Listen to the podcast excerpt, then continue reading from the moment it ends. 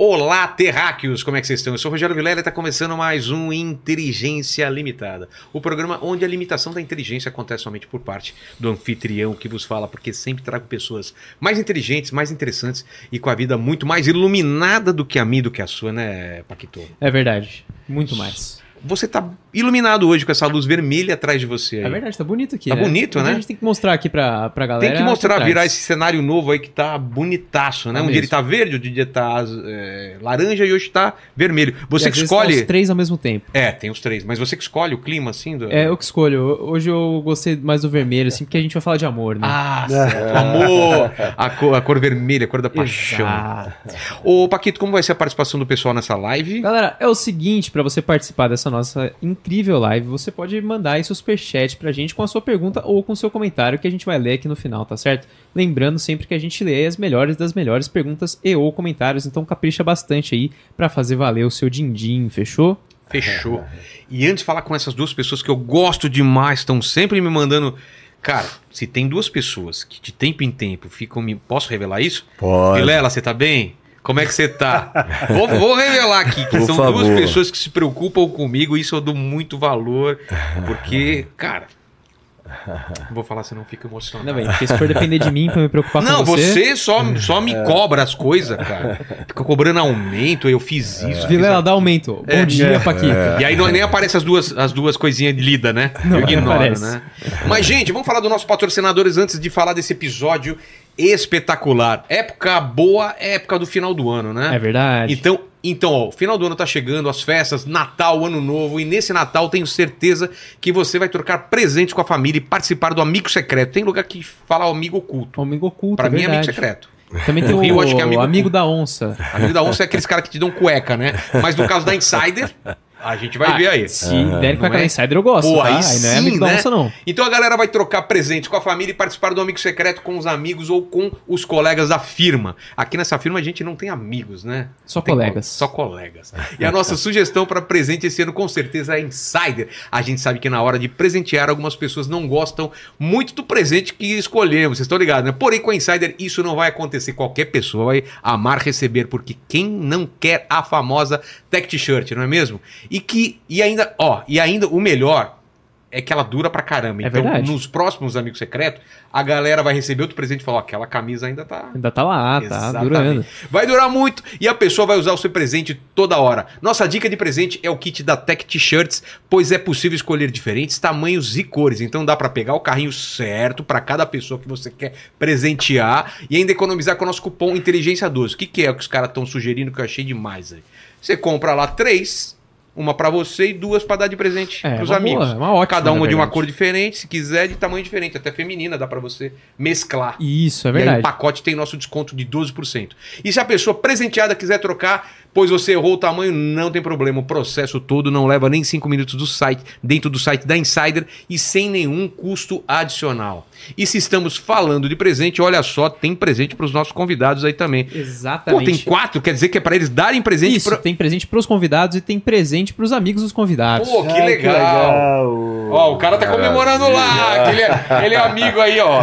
Dois que pra legal, você. obrigado. Um é pra você, Marco, outro, outro pra você, Caio. E o resto, e o outro pacote vocês distribuem. Tá. então presentem alguém e depois me fala se os caras gostaram ou não. Então é isso daí. Hoje é em dobro. Link, link na descrição e QR Code na tela, não é, Paquito? Isso aí, você clicando no link na descrição ou no QR Code da tela, além de ajudar muito a gente aqui, porque a Insider vai ver que os terráqueos estão comprando lá com eles, É, você ainda vai ter continua. automaticamente aí nosso desconto de 12%, tá certo? Tá então você certo. não precisa nem decorar o cupom, que você clicando aí no link ou escaneando o QR Code, ele já vai automaticamente pro seu carrinho. Fechou, fechou. Então, você que tá em casa agora, preste atenção, porque tem duas mentes brilhantes aqui que eu quero. Eu tô muito curioso de saber essa intersecção aí desses assuntos aí, hein? Falar do espiritual, falar da mente, falar. Falar de amor, falar de paixão e falar de gostar. Esse título aí que vocês sugeriram, Amar não é gostar, eu fiquei muito é, curioso para saber como a gente vai abordar isso. Primeiro, Marcos, eu o, o Lacerda, aqui ó, essa tua câmera se apresenta, dê suas credenciais para estar aqui. Tá. Eu sou Marcos Lacerda, eu não merecia estar aqui ao lado de Caio Fábio. Para! Não merecia. Eu sou muito pouco para estar aqui. Mas já que estou, eu sou Marcos Lacerda, psicólogo do canal Nós da Questão no YouTube. E Vilela me chamou porque ele quer que eu assista Caio Fábio falando. Não, não, ele não. é brilhante. Não, não. Você que está nos assistindo, fique. Só por ele vale a pena. Fique. Eu tô aqui do lado dele, tô encantado. E agora, Meu Caio, tua querido. câmera é essa daqui. Tá.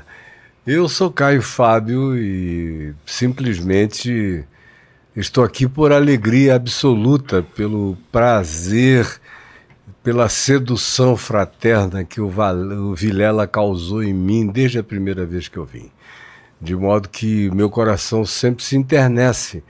Eu venho com muito amor e alegria e recomendo para todo mundo e digo que é a melhor alternativa de podcast que alguém pode ter nesse país que está na Terra.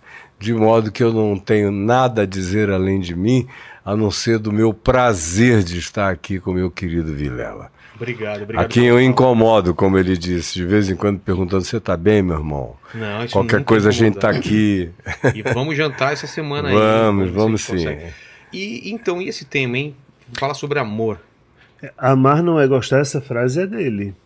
Essa frase é de Caio. Começa, Caio, você. Fala sobre amar não é gostar. Por que amar não é gostar? Por causa do que eu aprendi no Evangelho.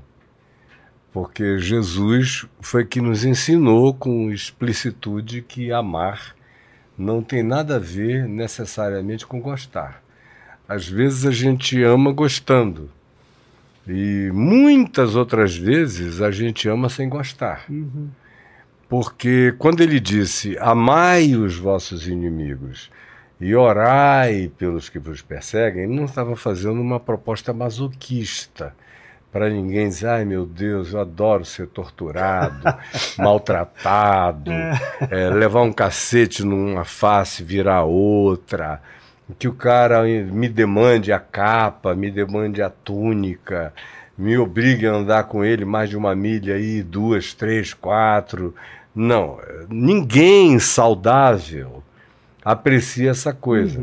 Portanto, e a gente olha para a vida dele, a gente vê aqueles que ele amou e amou amando, gostando, e aqueles que ele amou desgostando, desgostando do que faziam, desgostando de como eram, desgostando do que se tornavam para os outros, desgos- desgostando do que propunham, mas, no entanto, jamais desistiu de amar ou de crer na possibilidade de uma engenharia reversa na consciência de quem quer que fosse.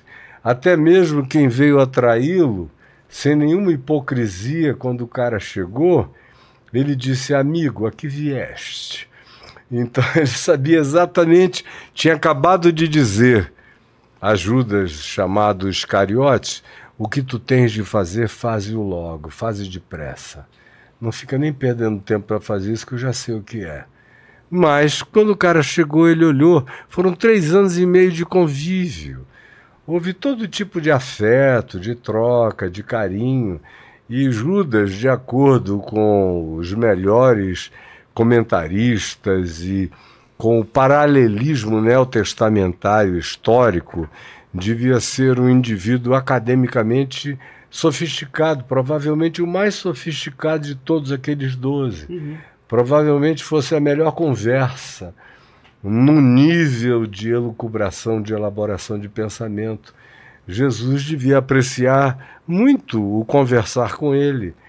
E era um indivíduo que tinha algumas perspectivas de significado do reino de Deus que não eram exatamente as que Jesus estava propondo. Ele estava muito mais alinhado com a perspectiva de Israel do primeiro século e dos acadêmicos do primeiro século que esperavam que a chegada do reino de Deus implicasse na derrubada dos romanos, queriam um Messias de natureza política, interventora, dominadora, que desbancasse o Império Romano e coisas que trouxessem uma libertação e uma reinstituição de um reinado messiânico davídico em Jerusalém, o que Jesus desde o início negou que fosse, mas ele o tempo todo esperou que houvesse um pulo do gato, que Jesus estivesse sempre fazendo um postponement daquela realidade do reino de Deus, mas que em algum momento ele virasse o barco e apresentasse o reino nas perspectivas que os zelotes queriam, que quase todos os grupos de Israel desejavam, incluindo os fariseus e os saduceus e qualquer outro indivíduo, como os próprios apóstolos de Jesus tiveram e nutriram essa expectativa o tempo todo. E Jesus dizia a eles que não seria assim, mas eles não criam de modo algum que Jesus estivesse dizendo o que Jesus estava explicitamente dizendo. E o tempo todo eles perguntavam: escuta, vai chegar a hora em que tu vais restaurar o reino em Israel? E Jesus dizia: olha, o reino de Deus não vem com visível aparência. O reino de Deus está dentro de vocês. E repetia e repetia e recorria, e era algo cuja recorrência você encontra em diversas ocasiões na leitura dos evangelhos. Mas o evangelho, os evangelhos, os quatro evangelhos que a gente tem, que estão no texto do Novo Testamento, diziam os seus olhos estavam como que impedidos de ver, os seus corações estavam bloqueados para entender. Havia uma, uma blindagem cognitiva na mente deles para isso. Então, Judas foi um desses caras, talvez o mais afoito deles todos, em relação a dizer: eu vou forçar a barra, eu vou criar uma circunstância da qual ele não vai poder fugir. Tanto é que naquela última hora, quando Judas vem com a assistência dos capitães do templo e com uma guarda romana para prender Jesus na saída do Getsemane, e que Pedro pega uma adaga, eles tinham ali uma ou duas adagas que eles usavam para cortar madeira, fazer fogo, porque foram três anos e meio de acampamento, andando, nem sempre estavam na casa de alguém com tudo arrumado, na maioria das vezes estavam acampando ao ar livre. Então, ele puxa da adaga e corta a orelha de Malco, o servo do sumo sacerdote, Caifás, e Jesus diz: Que é isso, Pedro? Aquele que com a espada fere, com a espada será ferido.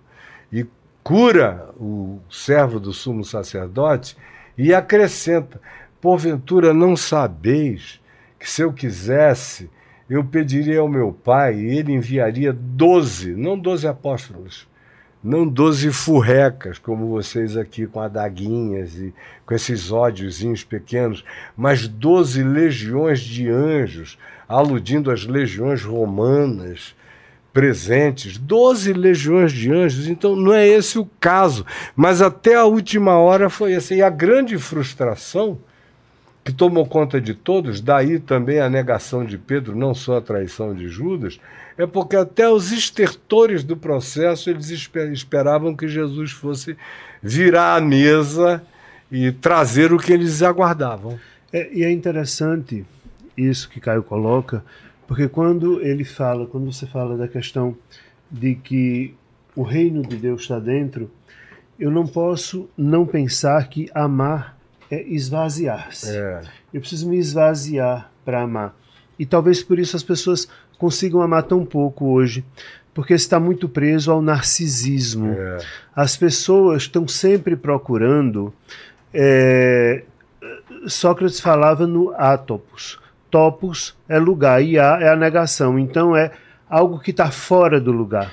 Então amar alguém é amar alguma coisa que está fora de mim, uhum. que é diferente de mim, que não faz parte de mim. Uhum. E hoje em dia a gente vive uma cultura do igual. Tudo tem que ser igual, tudo tem que ser padronizado, tudo tem que ser. As pessoas passaram a ser consumidas. Na melhor das hipóteses. Fala, falando das hipóteses, do igual é. assim, me mostra um modelo e eu tenho que gostar eu, desse modelo. E eu tenho que gostar desse modelo. De mulher, de produto. Preferencialmente tem que tudo. ser uma projeção uma minha. projeção minha, isso, é. exatamente. Ah, tá. Tem eu que tenho que projeção... aceitar que aquilo eu tomei a decisão, mas na verdade é uma coisa que é imposta, é isso? Eu olho para você e eu procuro o amor me vendo em você. Você tem que atender a mim, o meu narcisismo. Eu tenho que me esvaziar Eu de tenho mim. que.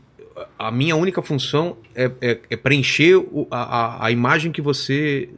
que eu tenho de mim. Ah, de você. É. É, de mim. A outra pessoa praticamente não existe, não nesse existe, processo. exatamente. E aí não se ama, porque é preciso haver um esvaziamento. Isso. É, eu preciso me esvaziar de mim para poder amar o outro. É por isso que a depressão é o mal do século, porque as pessoas estão afogadas nelas mesmas. E há um tédio tão grande porque o mundo vira eu, tudo vira eu e tudo fica sem graça. Para E se eu me bastasse, eu não precisava de você, não é? É. Então, E não basta, né? não, Não, basta. não e aí a basta. gente adoece. Então, amar é um esvaziar-se de si mesmo e um suportar a E diferença. tem tudo a ver com o que Jesus disse.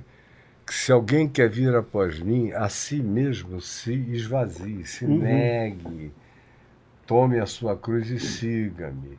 Quem quiser ganhar a sua vida nesse mundo, perdê-la-á. Mas aquele que abre mão dela, achá-la-á. Definitivamente. Isso é algo O que, que é abrir mão da própria difícil. vida? Não é tá falando tirar a vida. ele tá- é- Não, ele está falando desse self ilusório, construído a partir dos nossos caprichos, Valores. projeções, narcisismos. Eu posso dar um exemplo? variados. Um exemplo usando. que eu não vou cometer nenhuma indiscrição, porque Caio fez isso, disso algo público. Mas eu aprendi muito sobre amor com ele numa cena que a mim é muito bonita. Quando ele diz o seguinte: é, que certo dia. Isso, isso é um exemplo de esvaziar-se de si, isso é um exemplo de amor. Ele conta que um dia o filho dele chegou para ele e, por medo de causar-lhe constrangimento É. ou vergonha, disse: Olha, você quer que eu vá embora, que eu desapareça, como os filhos de, de outros pastores disseram, "Pô, se eu não atendo à sua expectativa, algo assim. Ele olhou e É Porque ele disse: me confessou É. que era homoafetivo, é, gay. e, e aí Caio olha para ele e diz: Você tá, tá louco? Você é meu filho, eu quero você do meu lado. Quer dizer, isso é um esvaziamento de si. É. Compreende? Quer dizer, não importavam os valores dele, não importava nada dele. Ele conseguia amar o outro tal como o outro era, esvaziando-se de si mesmo, ainda que aquela experiência, aqueles valores nada tivessem com ele. Isso, para mim, é uma demonstração de amor que me toca tanto quando eu me lembro Que que, você bom, fez isso. que cara. lindo. Mas lindo foi o que você fez. não é? Esse esvaziamento. Porque você sabe que é difícil esse esvaziamento. Essa semana eu estava conversando, mas é toda semana, é toda hora, é só um exemplo tópico, como a pessoa me falando da paixão dela por uma outra. E eu já vinha dizendo a ela: essa paixão é por você mesma, essa pessoa eventualmente nem existe. Nossa. E aí foi, foi, e nós estávamos no final na casa de um amigo que estava ouvindo aquilo já umas duas, três horas. Ele é um empresário bem objetivo. No final de tudo, ele virou pro cara e falou assim: essa, essa mulher é você, cara. Você não entendeu aí? que essa mulher é você? Porque é, a gente está tão preso no nosso narcisismo que a gente cola no outro. É como se a gente viesse com um cartaz pintado que eu quero, aí eu encontro você e eu colo. E eu não consigo suportar que eu não conheço Vilela. Vilela não é o que eu quero. Vilela tem um jeito de ser. E para isso eu preciso me esvaziar do meu narcisismo. Ou isso eu jamais conseguiria amar. Tem e é por isso que as pessoas se preconceitos né, que a gente tem. mais do que preconceitos, as pessoas estão virando é, objeto de consumo. As pessoas estão deixando de ser sujeito e estão virando objeto. E se você não atende à minha necessidade, eu lhe jogo fora. Como eu jogo fora um copo, como eu jogo fora qualquer coisa. Algo que me perturba muito, eu me mudei para São Paulo não faz muito tempo, e como eu venho do Nordeste, o Nordeste que já é uma região pobre, isso é menos visível.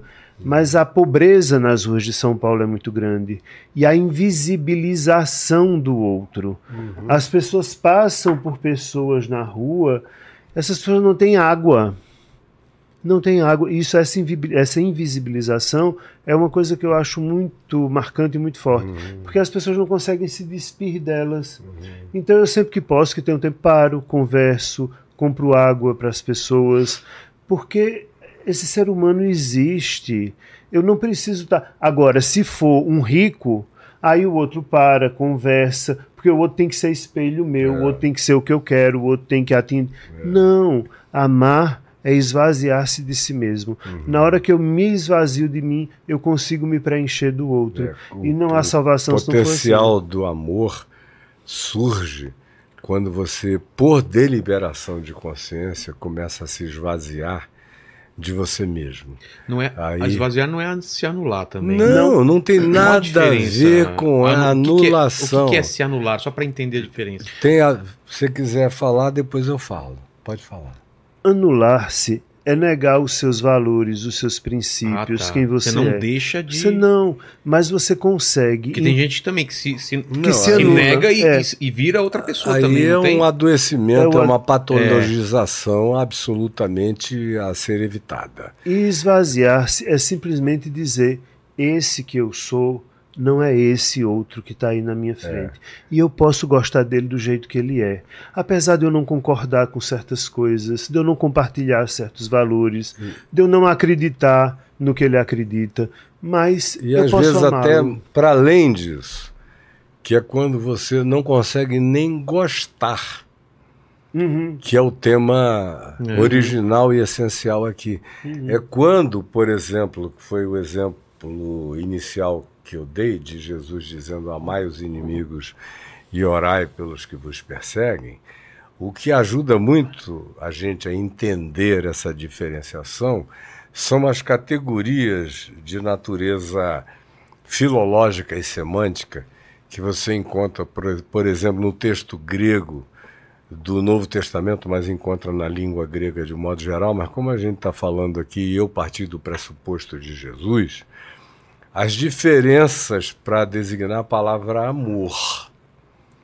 Então, quando Jesus disse amai os vossos inimigos e orai pelos que vos perseguem, ele está falando de um tipo de amor, amor ágape, o agapau, que é um amor sublime, que transcende ao imediato. Mas para você atingir isso, implica nesse esvaziamento de dizer, não de morte da tua significação identitária, mas de dizer, sendo eu quem sou, cresci o bastante para abrir mão de mim como capricho ou como projeção de um self artificial e enxergar esse outro com as limitações que ele tem.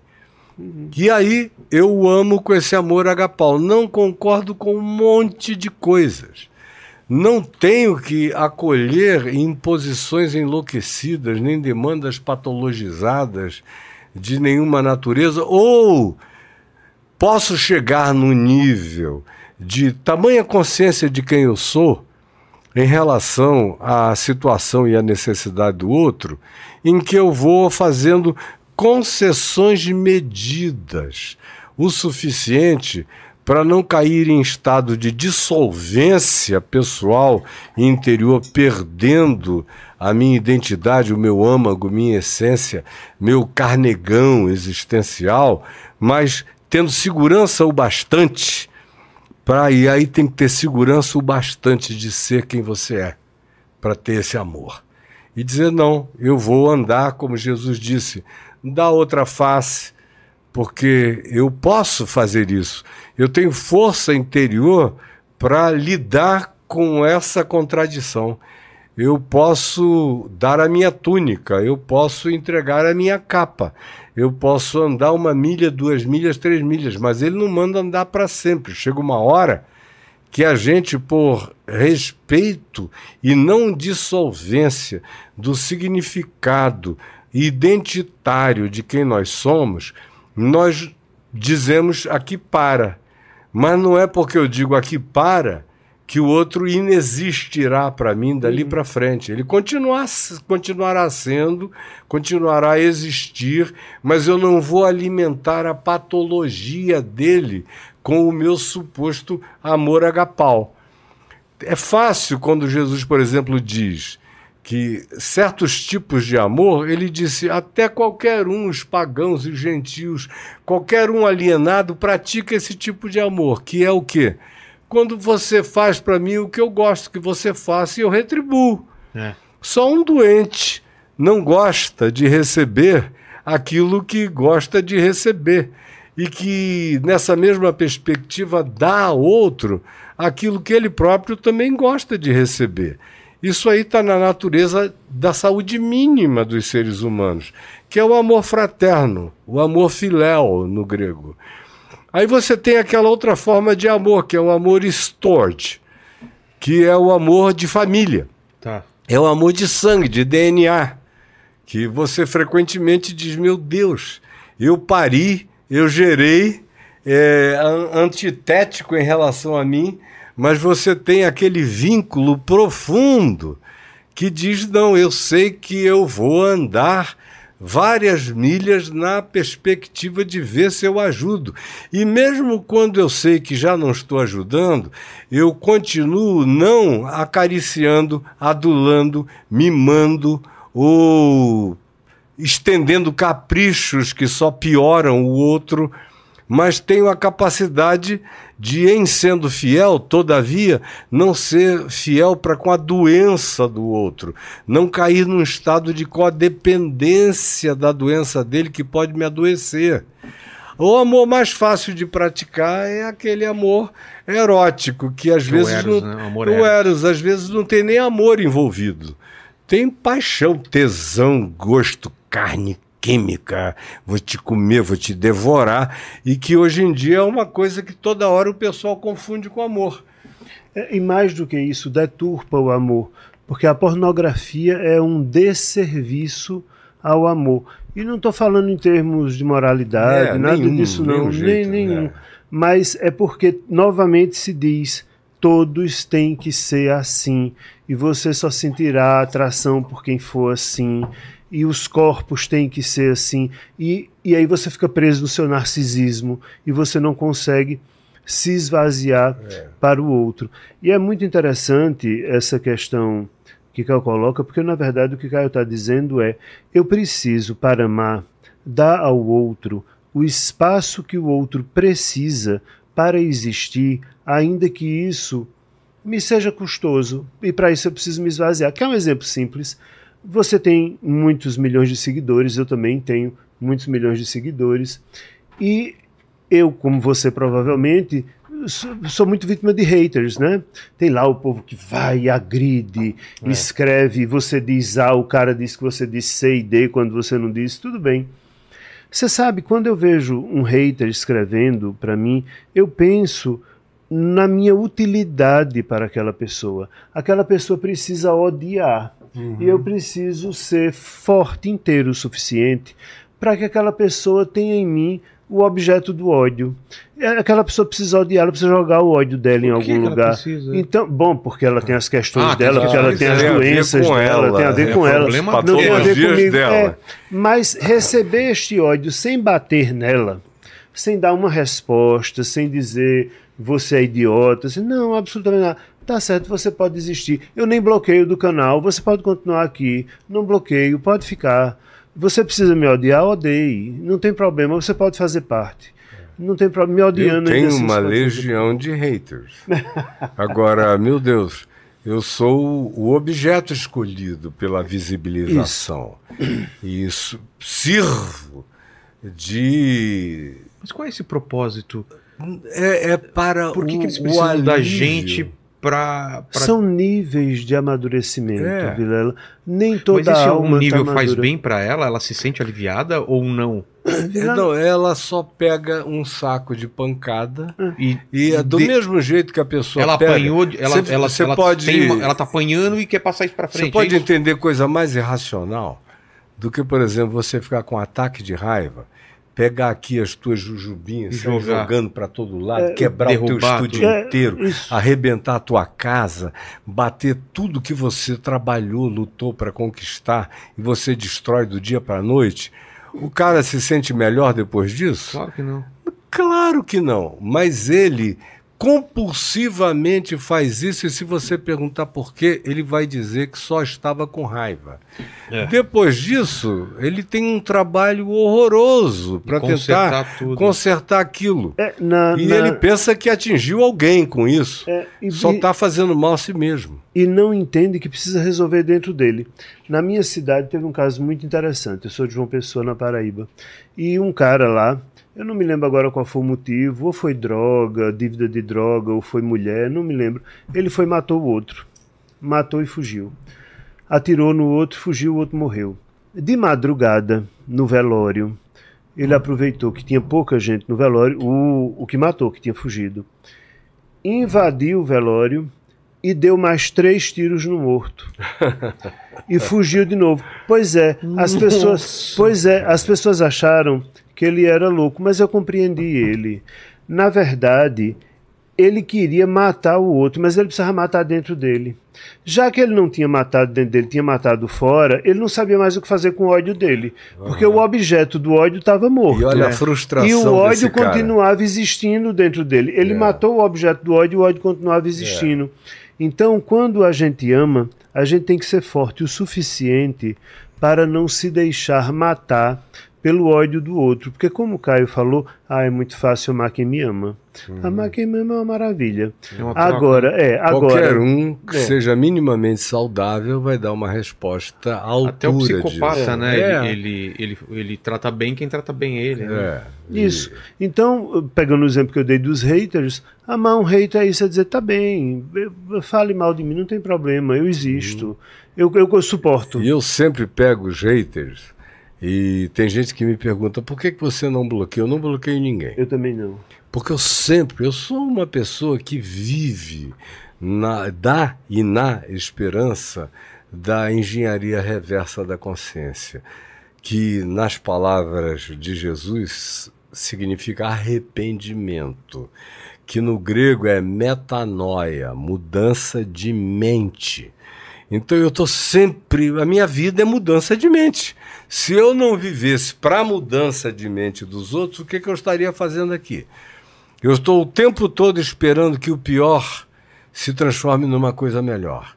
Eu estou o tempo todo esperando que uma terra pedregosa, não fértil, ganhe umidade, ganhe humus, ganhe humildade transformadora, ganhe, fertilidade, se eminhoque.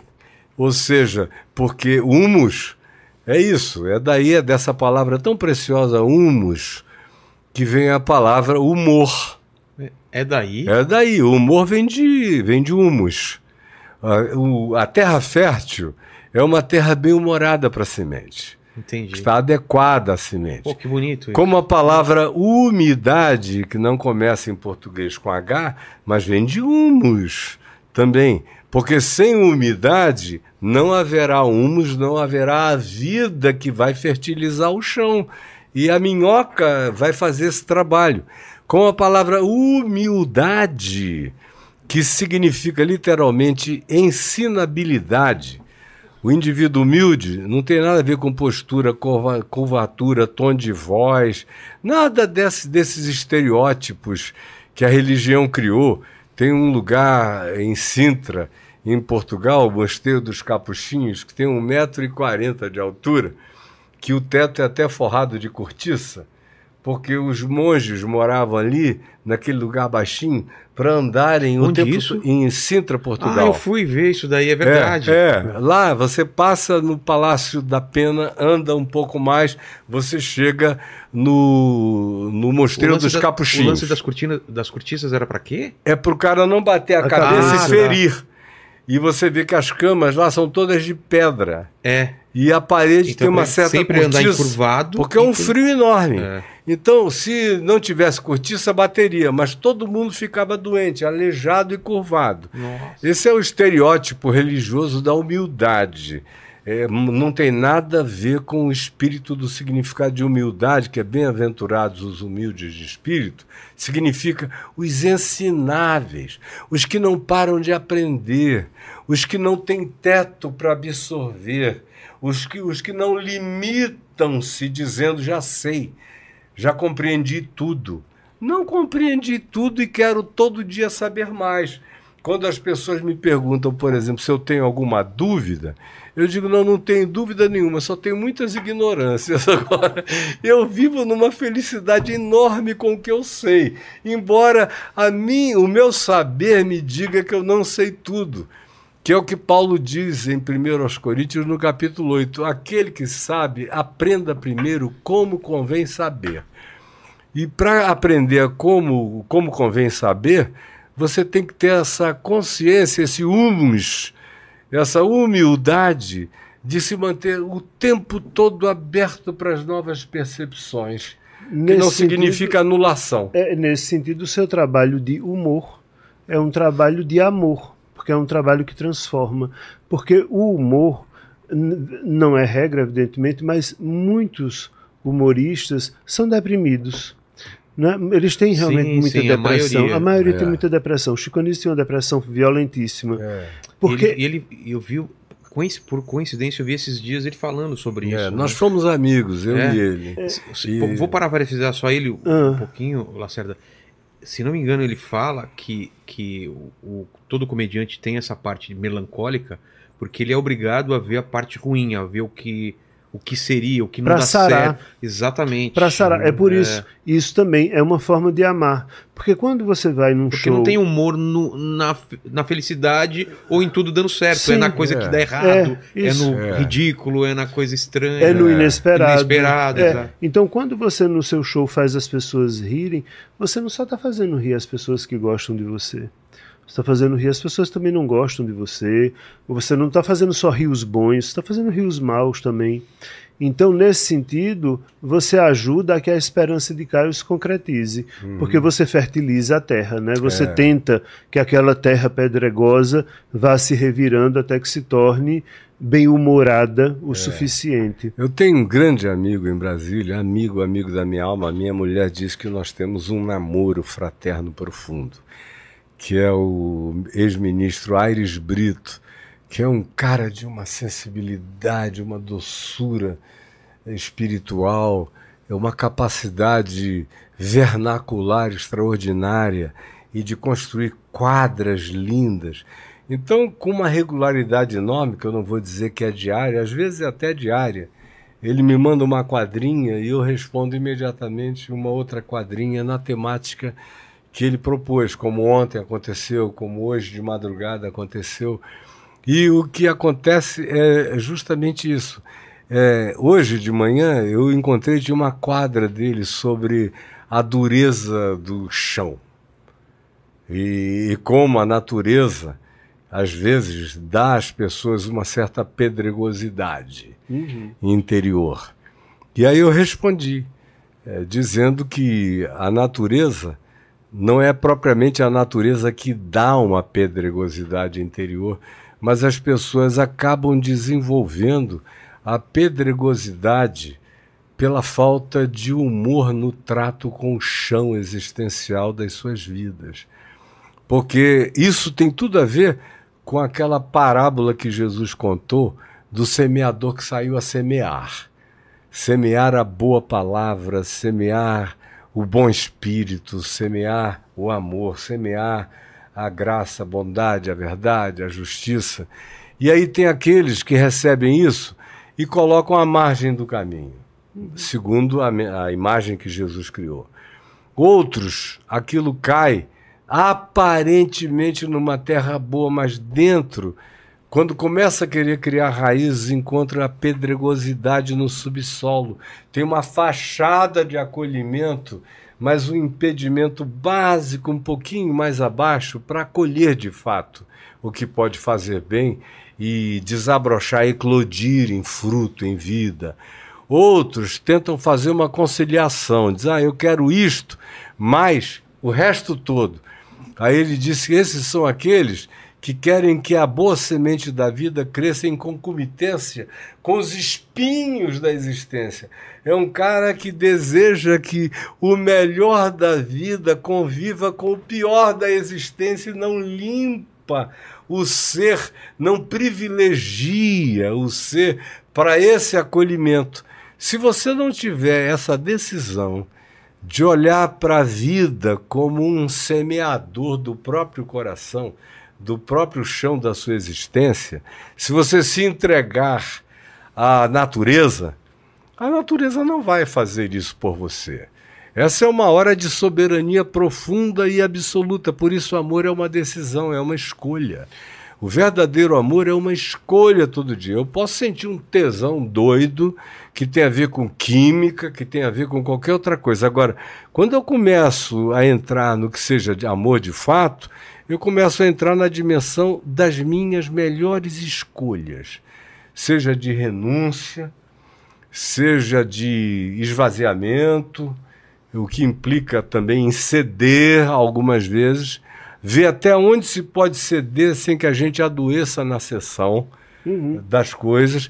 É tudo uma questão de uma palavra que hoje em dia está totalmente fora do dicionário, que tem a ver com sabedoria de ser, de existir e de ponderação, de ver até onde eu vou sem que isso se transforme num suicídio, porque essa negação, como você mesmo já perguntou e já falou aqui, não tem a ver com nenhum tipo de suicídio existencial. Ao contrário, o paradoxo disso é que quanto mais eu pratico amor, por mais que seja um esvaziamento, mais eu cresço, me fortaleço, mais eu ganho mais identidade, forte mais forte eu fico.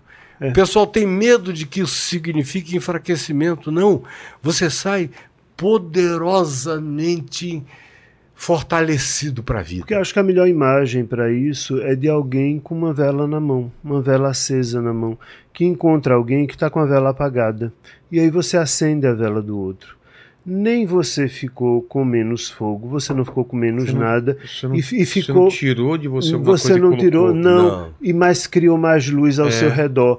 E quantas velas mais você for acendendo, nada da sua chama se perde. Essa imagem Mas, é linda. É, não é? é bonito. Mas a, a luz é. no entorno vai aumentando. E eu, eu realmente. fiz um casamento, desculpa eu interromper, eu estou falando demais. Eu fiz um casamento algum tempo atrás e, e eu cheguei para fazer o casamento para aquela multidão.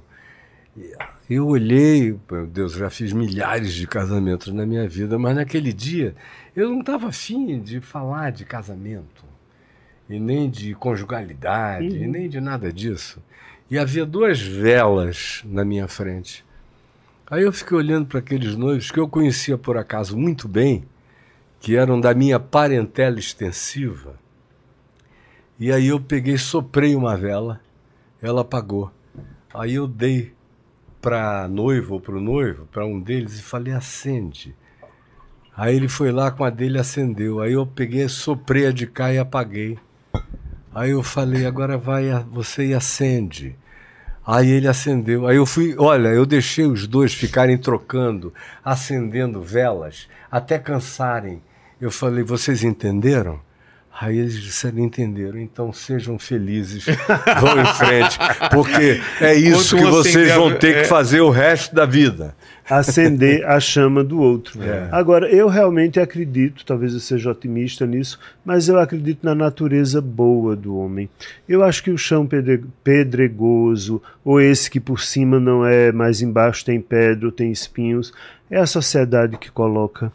Eu acho que nós somos exatamente como a natureza, porque somos também natureza, e se tivermos condições adequadas de iluminação, de fertilização, de adubação, de água, de sol, a gente cresce da maneira correta. Se a gente não tem isso, aí a nossa natureza é corrompida. E o que nos corrompe nisso seriamente é a sociedade da forma como está organizada.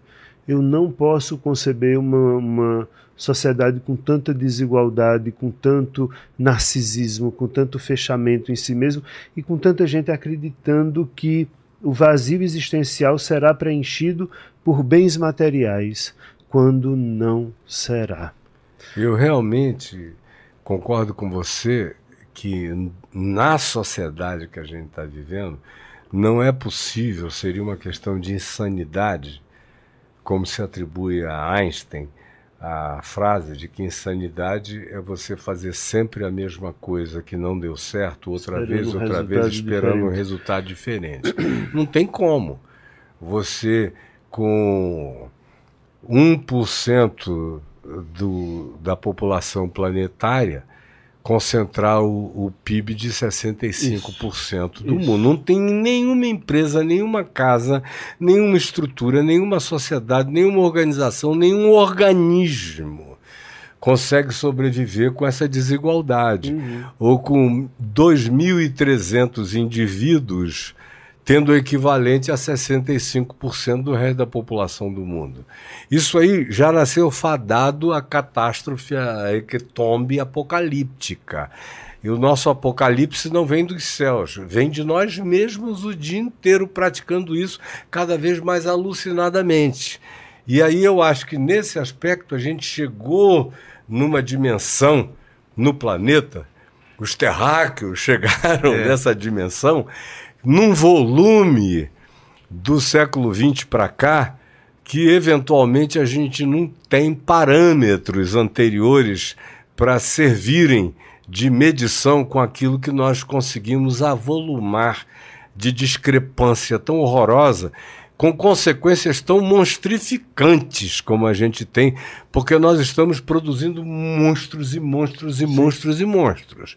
Agora, existe também um aspecto e aí é que, independentemente da sociedade, da monstrificação e de tudo, eu particularmente, como pastor de gente olhando ali, você é pastor de almas, como um atendedor de almas, como um psicólogo e tudo, nós dois lidamos com isso a vida inteira.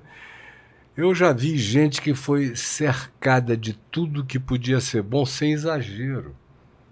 Na medida boa Sim. na medida saudável do bem, sem nenhum capricho, afago desmedido ou coisa alguma. E é aquela semente estranha que, a meu ver, a, a Bíblia chama, e Jesus lida com isso, com essa semente podre, que não é todo mundo, que, graças a Deus, é uma minoria indizível, tão menos e tão pequena que isso é chamado pelo apóstolo Paulo de mistério da iniquidade, É, de uma coisa tão dentro de um escaninho in- indevassável da natureza humana, aonde o indivíduo não tem nenhum elemento de comparação que possa servir de amparo, plataforma, justificação, emulação de nenhuma natureza para ele ter se tornado aquela pessoa que ele se tornou. E aí você tem as saídas variadas, ou seja, de natureza As psicopatologias. é, as psicopatologias, as diversas outras coisas que estão presentes também no mundo e que independem. Eu vejo às vezes pais desesperados porque fizeram tudo que era certo, tudo que era bom. E acabou que tem alguém que nasceu deles e que recebeu o amparo. Mas se você, hoje em dia, com toda a ciência e com toda a neurologia que nos está acessível, colocar um indivíduo para ser examinado, você vai verificar os, os adanacromos excessivos, as coisas que aconteceram de alteração cerebral, as patogenias e outras coisas assim. Agora, no geral, se você expõe uma pessoa à bondade, à justiça, à verdade, à equidade, é, é o que diz o livro de Provérbios na Bíblia: ensina a criança no caminho em que ela deve andar, e ainda quando seja velha, não se desviará dele, se você der essa ambiência de saudável de saúde mínima. Agora, tem os elementos de natureza patológica que estão, eu estou falando agora já, pensando naquele pai, naquela mãe angustiados que disseram, que estão vendo a gente dizendo, meu Deus, eu dei tudo. Não no sentido de dei para agradar, para compreendo, adular, eu fiz pra- tudo que eu podia. qualquer outra coisa. Certa né? Vez, eu fiz entendo. o meu melhor. Eu entendo. Certa vez, uma, uma senhora me disse o seguinte, acho que numa palestra que eu estava dando. Ela disse que tinha uma filha que não sabia mais o que fizesse. Era uma filha que tinha se perdido para as drogas e ela já tinha internado e já tinha feito o que podia. E ela estava muito irritada com isso porque ela já não suportava mais aquilo. Eu disse a ela: a senhora fez tudo, tudo, tudo que podia. Ela disse: fiz. Eu disse: então agora só resta a senhora amar sua filha. É. Ame. E Não, descansar. não é? Ame. Fantástico. É. Ame. Se Uma palavra fez que eu uso muito fez, nessa ame. hora é descanse, então.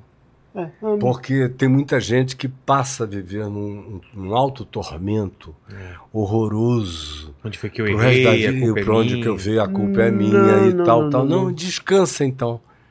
Você fez tudo. Teu coração é íntegro no sentido da verdade, do amor, da justiça, da equidade que você deu, sem disparidade, sem nada, e, e você não conseguiu nada além desse resultado. Então, por favor, agora descansa. Isso é voltar ao esvaziar-se que a gente falou. Quando eu digo essa mulher, então ame Porque essa nem filha. Deus conseguiu isso tudo. Isso, então ame. E Ou seja, esvazie-se. Não, em outras palavras, aceite sua filha como ela é e a ame como ela é.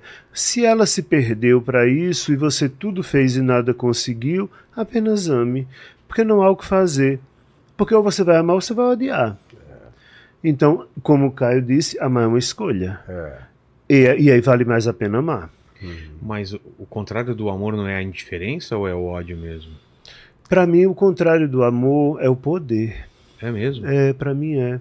O poder destrói qualquer possibilidade de amor. E sobretudo porque na hora que eu acho que posso, que tenho poder, eu submeto o outro, eu subjugo Eu manipulo. o outro, eu manipulo, eu tiro a alteridade É. do outro. O contrário do amor é poder. E não há Porque nada pior do que o- poder. O poder, olha só que poder- coisa, que frase mais linda. Desculpem, eu sou um cara é, do evangelho. Tudo que eu falo está impregnado disso. Certo, tudo certíssimo. Então, uma frase de Paulo em Filipenses, no capítulo 2, sobre Jesus, que diz o seguinte: sendo Deus, olha como é, a coincidência absoluta com o que ele está dizendo, sendo Deus, não julgou como usurpação o ser igual a Deus. Antes a si mesmo se esvaziou. Assumindo a forma de servo, foi reconhecido como figura humana e amou até a morte, foi obediente até a morte, amou até a morte, morte de cruz. Para mim isso assim é uma equação igual é igual a mc ao quadrado Uhum, do que a gente está conversando aqui uhum. que é, é você abrir mão desse poder de manipular, de intervir, de se meter. Minha mulher é uma pessoa extraordinária quando, desde o início, desde que a gente se conheceu, ela dizia para mim o tempo todo: eu tinha, teria poder de me meter nisso, mas eu tenho pavor de intervir no que seja o arbítrio, a escolha e a lucidez de quem quer que seja, por uma capacidade manipuladora que eu teria para desviar o olhar dessa pessoa, eu prefiro assisti-la nos equívocos dela para ir ajudando-a no processo a enxergar por si mesma, do que fazer uma intervenção que supostamente seria uma intervenção de amor, mas que é apenas um retardamento de maturidade na vida daquela pessoa para sempre, o que é difícil praticar com filhos. É difícil praticar com filhos, mas seria uma intervenção muitas vezes que parece amorosa, mas é egoísta. É. No fundo é porque eu não quero sofrer isso, eu não quero ver isso. Mas às vezes ajudar o outro é deixar que o outro pague o preço das escolhas que fez e apenas dizer: Eu estou ao seu lado, eu estou aqui, eu não preciso lhe tirar dessa situação, você passará por ela, mas não passará só. Eu estarei do seu lado. Perguntando, você está bem? É quase É. o que você começou dizendo no início do programa. É. Né? Cada um carregará a sua cruz. É, é a parábola do filho pródigo, aqueles dois irmãos lá com Uhum, Jesus. uhum. Exatamente isso. Que chega o pai no primeiro século, aí chega o filho mais novo, que na- no primeiro século tinha direito não a tudo de uma herança, não era dividida meio a meio, eram dois filhos. Primogênito. O primogênito tinha direito ao dobro. Certo. Aí o mais novo dos filhos procurou o pai e disse: Pai, dá-me a parte dos bens que me cabe. Era tipo assim: você está demorando demais a morrer, eu não estou com tempo para esperar. da herança. Por favor. Aí de o texto lá de Jesus, que em aramaico tem rima, prosa, É? poesia em aramaico, no grego não. Mas o Joaquim Jeremias foi um grande especialista do grego para o aramaico, fez a tradução de todas as parábolas de Jesus no aramaico, elas ficaram com rima. Por isso eram inesquecíveis, eram quase como repentes nordestinos. Uhum, Uma literatura de cordel. Sim. O cara guardava para o resto da vida. Por isso os textos só foram escritos bem depois. Jesus nunca disse escrevam o que eu estou dizendo. Não, o pessoal ficava inesquecível. Dá-me a parte dos bens que me cabe. Aí o, texto diz: então o pai lhes repartiu os haveres. Ou seja, não, tirou, não tirou apenas a parte do que estava pedindo, ele pegou e resolveu logo o assunto. Morreu, de acordo com o pedido do mais novo, para os dois e deu a herança dos dois, nas medidas dos dois. E o mais novo foi embora. E o pai amou, mas deixou ir. O cara foi, torrou a grana toda da família que cabia ele lá numa terra distante, se entregou a todo tipo de dissolução, acabou numa pocilga, sem nada, querendo se fartar dos babugens, das alfarrobas que os porcos comiam até o dia. É isso que os pais não entendem. Até o dia e o texto grego é muito lindo, diz que até o dia em que ele caiu em si. O cara voltou a si. É essa engenharia reversa, Sim. essa metanoia. Ele voltou a si. Voltou assim. E, e tem o texto grego, inclusive, diz eureka, quando ele diz assim: Já sei o que farei. Caiu em si e disse: Quantos trabalhadores do meu pai têm pão com fartura e eu aqui morro de fome? Já sei o que farei, voltarei para a casa do meu pai e lhe direi: Pai, pequei contra os céus e diante de ti já não sou digno de ser chamado teu filho, recebe-me ao menos como um dos teus trabalhadores. Aí ele vem andando todo andrajoso de longe. E outra coisa sutil, mas bonita: o pai não saiu da janela. O pai ficou esperando que em algum dia, em algum momento, aquele cara aparecesse na linha do horizonte. Aí diz: o seu pai o viu ainda distante. Não tinha nem chegado perto da casa. E foi ao encontro dele no meio do caminho, o abraçou e o beijou. E o filho começou no discurso planejado: Pai, pequei contra os céus e diante de ti. Aí o pai disse: Tá bom não precisa continuar. E interrompeu o discurso do filho, chamou todo mundo, falou: olha, contratem a melhor banda da cidade, mandou matar um novilho cevado, pegou o anel da família que tinha sido vendido por qualquer coisa, botou no dedo do cara, sandália nos pés e vestes, levou ele para dentro de casa. Aí aconteceu o- a pior de todas as catástrofes. O mais velho, que já tinha tudo, que tinha se tornado rico de todas as riquezas do pai, quando ouviu a música, a festa, todo mundo dançando, se alegrando, uma alegria imensa lá dentro, perguntou aos servos o que está acontecendo aí dentro. Aí o cara disse: é que teu, teu irmão voltou e teu pai o recebeu com alegria. Aí ele entrou em- num estado de ódio, falou: não entro aí nem morto, nem morto. Chamou o pai e disse: Eu estou aqui te servi todos esses anos e tu nunca me deste um cabrito para eu me alegrar com os meus amigos.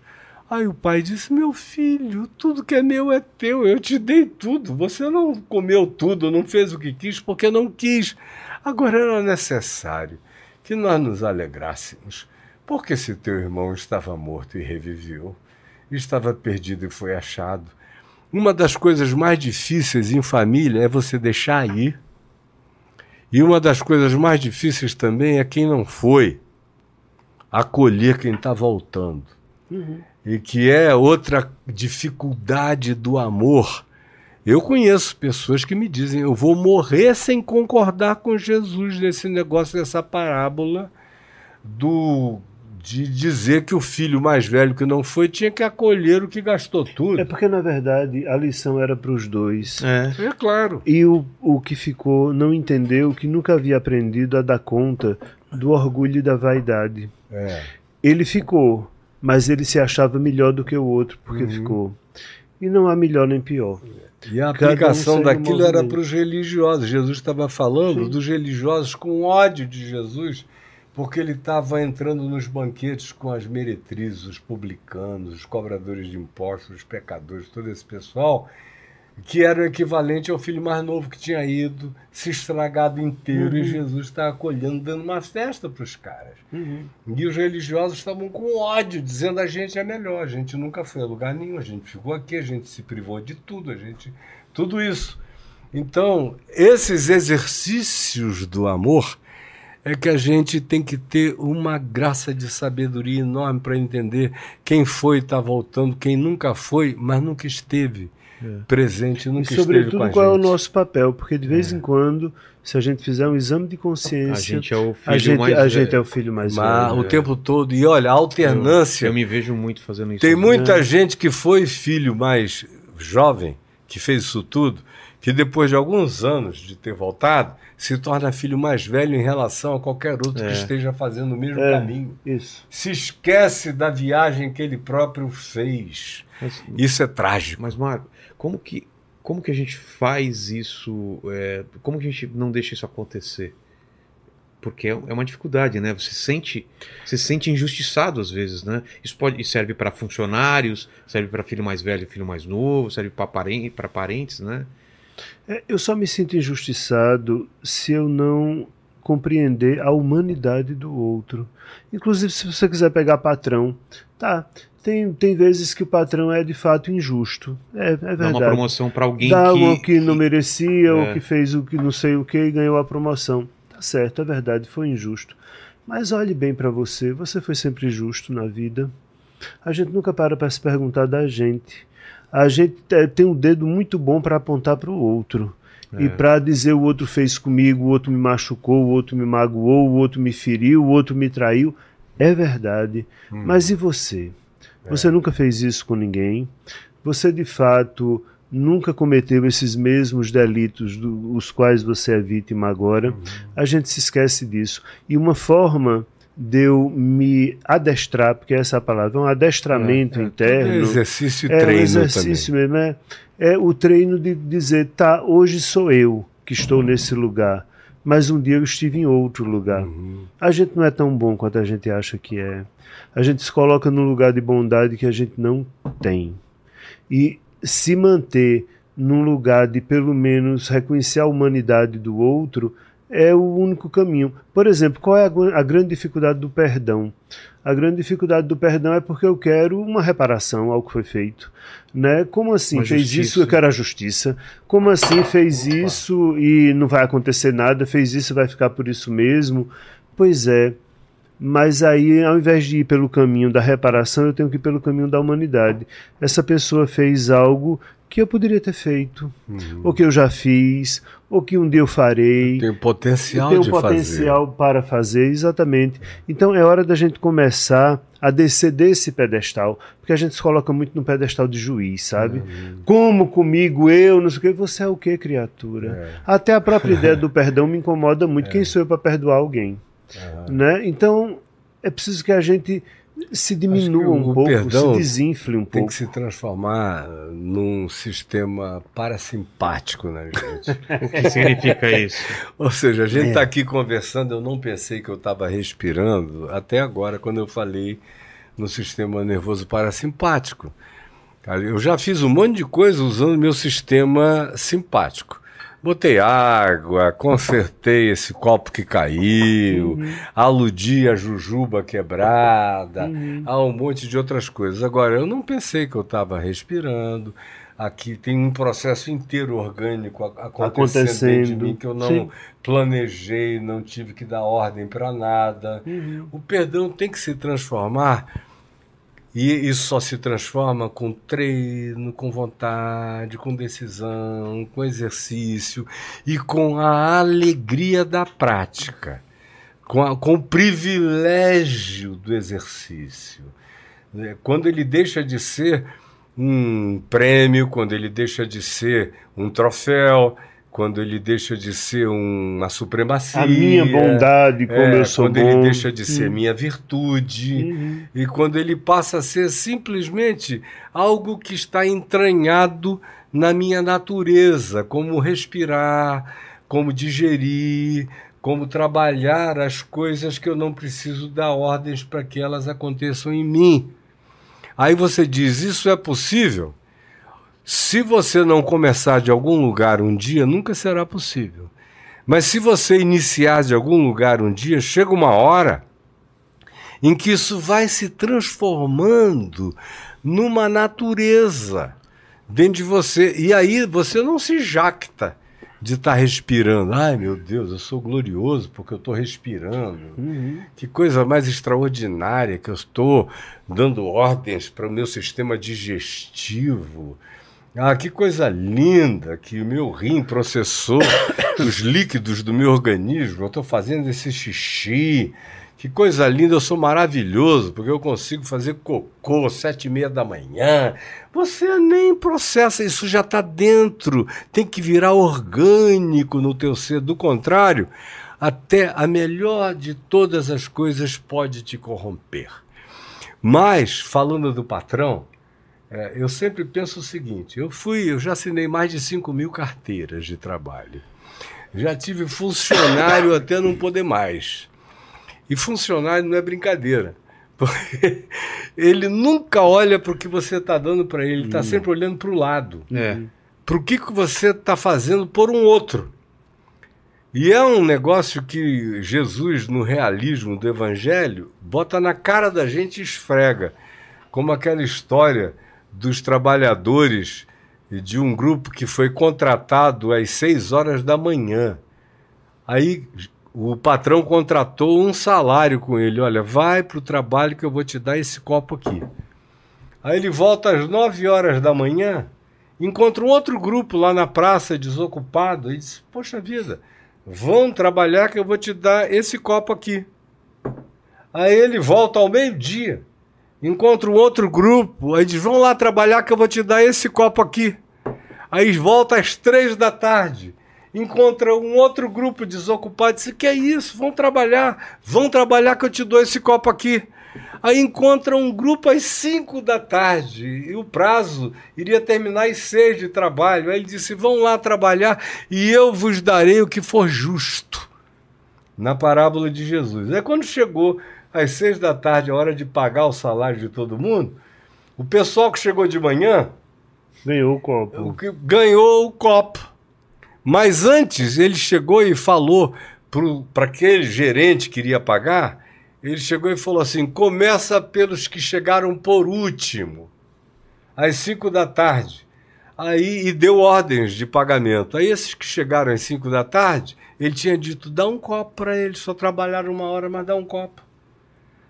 Aí os que estavam lá embaixo dizem: ah, a gente vai ganhar, deixa eu ver. Se quem trabalhou é. uma hora ganhou um copo, a gente que chegou às seis da manhã vai levar cinco copos, seis copos para casa. E cada um foi ganhando das três da tarde um copo e tal. Aí os que chegaram às seis da manhã formaram um sindicato e vieram para ele e disseram: escuta, como é que tu dás um copo para quem trabalhou uma hora e para nós chegamos às seis da manhã, tu dás também um copo? Ele disse: Eu não contratei um copo com vocês. É, Será que eu não tenho direito de fazer o que eu quero com o que é meu? Eu, eu faltei de, com justiça em relação a algum de vocês? O problema, cara, é a comparação. É. Um dos maiores problemas deste mundo, e eu agora a gente começou com patronato, mas serve para qualquer outra dimensão da vida. É, é o que a gente olha para o lado e aí se compara e diz: aí ah, eu trabalhei mais. É o tal do filho pródigo é, com o irmão mais velho. É. é a mesma historinha. É ficar olhando para o lado e dizendo: não, ele não merecia porque ele não tem a mesma carga horária, ele não gastou o mesmo tempo, ele não fez o mesmo investimento. Não se dá o direito a quem dá, ou a quem pode dar, ou a quem quer dar, a liberdade de dar, o que queira dar, como queira dar. Sobretudo, Fica sempre uma cobrança. E, sobretudo, respeite suas escolhas. É. Você não disse que trabalharia o dia inteiro, o dia inteiro por, por, um copo? copo? É. É. Então, pronto. Então, você aceitou. Uhum. Não importa se eu quis dar dois copos a outra pessoa. Eu fiz um acordo com você. Uhum. E, e, você topou. E é muito estranho, né? Fizeram uma, uma, uma, uma coisa dessa com criança, né? Com pré-adolescente, eu acho. E, e deu um chocolate para pro, pro, pro, uma, pra uma, uhum. um filho que tinha feito uma coisa certa e deu dois pro irmão. E falou: Isso não é justo. Eu assim, por quê? Porque ela tem dois, eu só tenho um. Mas você tinha nenhum. É. E agora você tem um fica feliz com esse um. Por que, que você tá infeliz porque outra pessoa recebeu dois? E é, É. isso. E a rede social te faz sentir isso. Aham. Sim. É, tava me fazendo mal a época que eu fazia shows, que eu tava lotando teatro. E aí teve uma hora que eu tava assim, triste, porque eu não tava. Alguns amigos meus estavam lotando quatro sessões e eu mal conseguia lotar um. Eu fazia esforço, mas lotava uma. Aham. Só que aquilo nunca tinha acontecido. Eu deveria estar feliz de estar lo- eh, lotando um e eu tava incomodado porque eu não conseguia lotar quatro. Aham. E aí eu parei e falei, meu. Há um ano atrás eu não conseguia lotar um, por que, que eu tô infeliz? E a gente tem que fazer esse Porque exercício isso se chama sempre. inveja. É, inveja, cara, é uma. É uma merda. E que faz a gente achar que é mais do que o outro, que merece mais do que o outro. E aí a gente começa a querer destruir o outro, ao invés de nos construirmos. E aonde há amor, não há inveja. Porque uma, uma coisa que o amor faz é dar liberdade aos dons da vida. Por exemplo, ele não sou eu.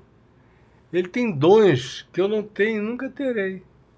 Eu provavelmente tenha dons que ele não tem e nunca terá.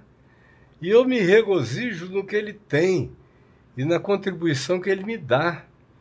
E a felicidade do amor é que ele enxergue quem eu sou também e se alegre com qualquer que seja a possibilidade Ao invés de, troca de ambicionar graça. isso, ao invés de, ao invés de ambicionar, eu quero o que é dele. Eu quero É, é e quero tem uma isso. onda de ódio a ricos, né? A bilionários, como se isso dissesse alguma coisa com a gente, se a gente tá bem, né? Por que, que eu tenho que odiar quem eu. Você não O tem que odiar, não tem que odiar o ninguém. bilionário, mas a gente tem que olhar para a sociedade que não consegue criar distribuição. É Não, não precisa ser nem igualitária. Não, mas tem uma distância É, muito não, curta. é, muito é diminuir o distanciamento Porque as- os melhores, distância os melhores sociedades são aquelas onde você não tem essa distância tão grande. tão né? grande. Não precisa ter igualitarismo, porque nós não É somos iguais. A gente tem dons diferentes, capacidades diferentes. E aí não precisa de Karl Marx para nada disso. Ao contrário, botar Karl Marx nessa história é criar o que nunca deu certo em lugar nenhum. É. Agora, você vê, por exemplo, quando Jesus fala de distribuição de dons, ele diz: a um deu cinco talentos, a outro deu dois talentos, a um deu um talento. É. Agora, quem deu cinco saiu e multiplicou por dez. Quem ganhou dois foi e multiplicou por quatro. E aquele que ganhou um Enterrou. enterrou, cara. É. Enterrou, não fez nada e ficou com ódio e com raiva é dos céus, da terra e de todo lado. Então, Jesus, por exemplo, nunca propôs esse igualitarismo aritmético, matemático, econômico de toda sorte, porque nós não somos exatamente iguais. Agora, o que tem mais não tenha demais.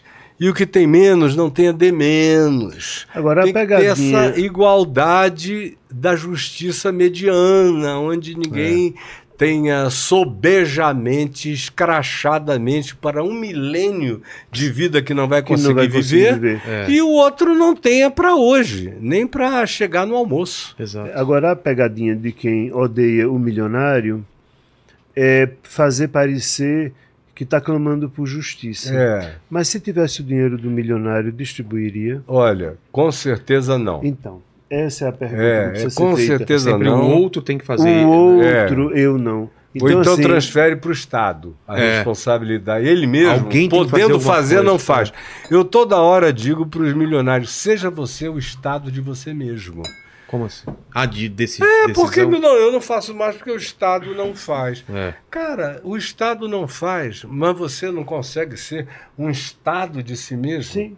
Com sua própria consciência. Você não consegue fazer uma entronização de consciência em você mesmo e distribuir e fazer o que pode ser melhor atingindo o outro sem que isso se transforme numa coroa de jactância pessoal, de modo algum, fazer com as descrições necessárias que não humilhem ninguém, nem provoquem coisa alguma, como se fomos ensinados a fazer, que a mão direita não saiba o que fez a esquerda. Você não consegue fazer isso. Não consegue, porque as pessoas ficam imobilizadas pela ideia do outro.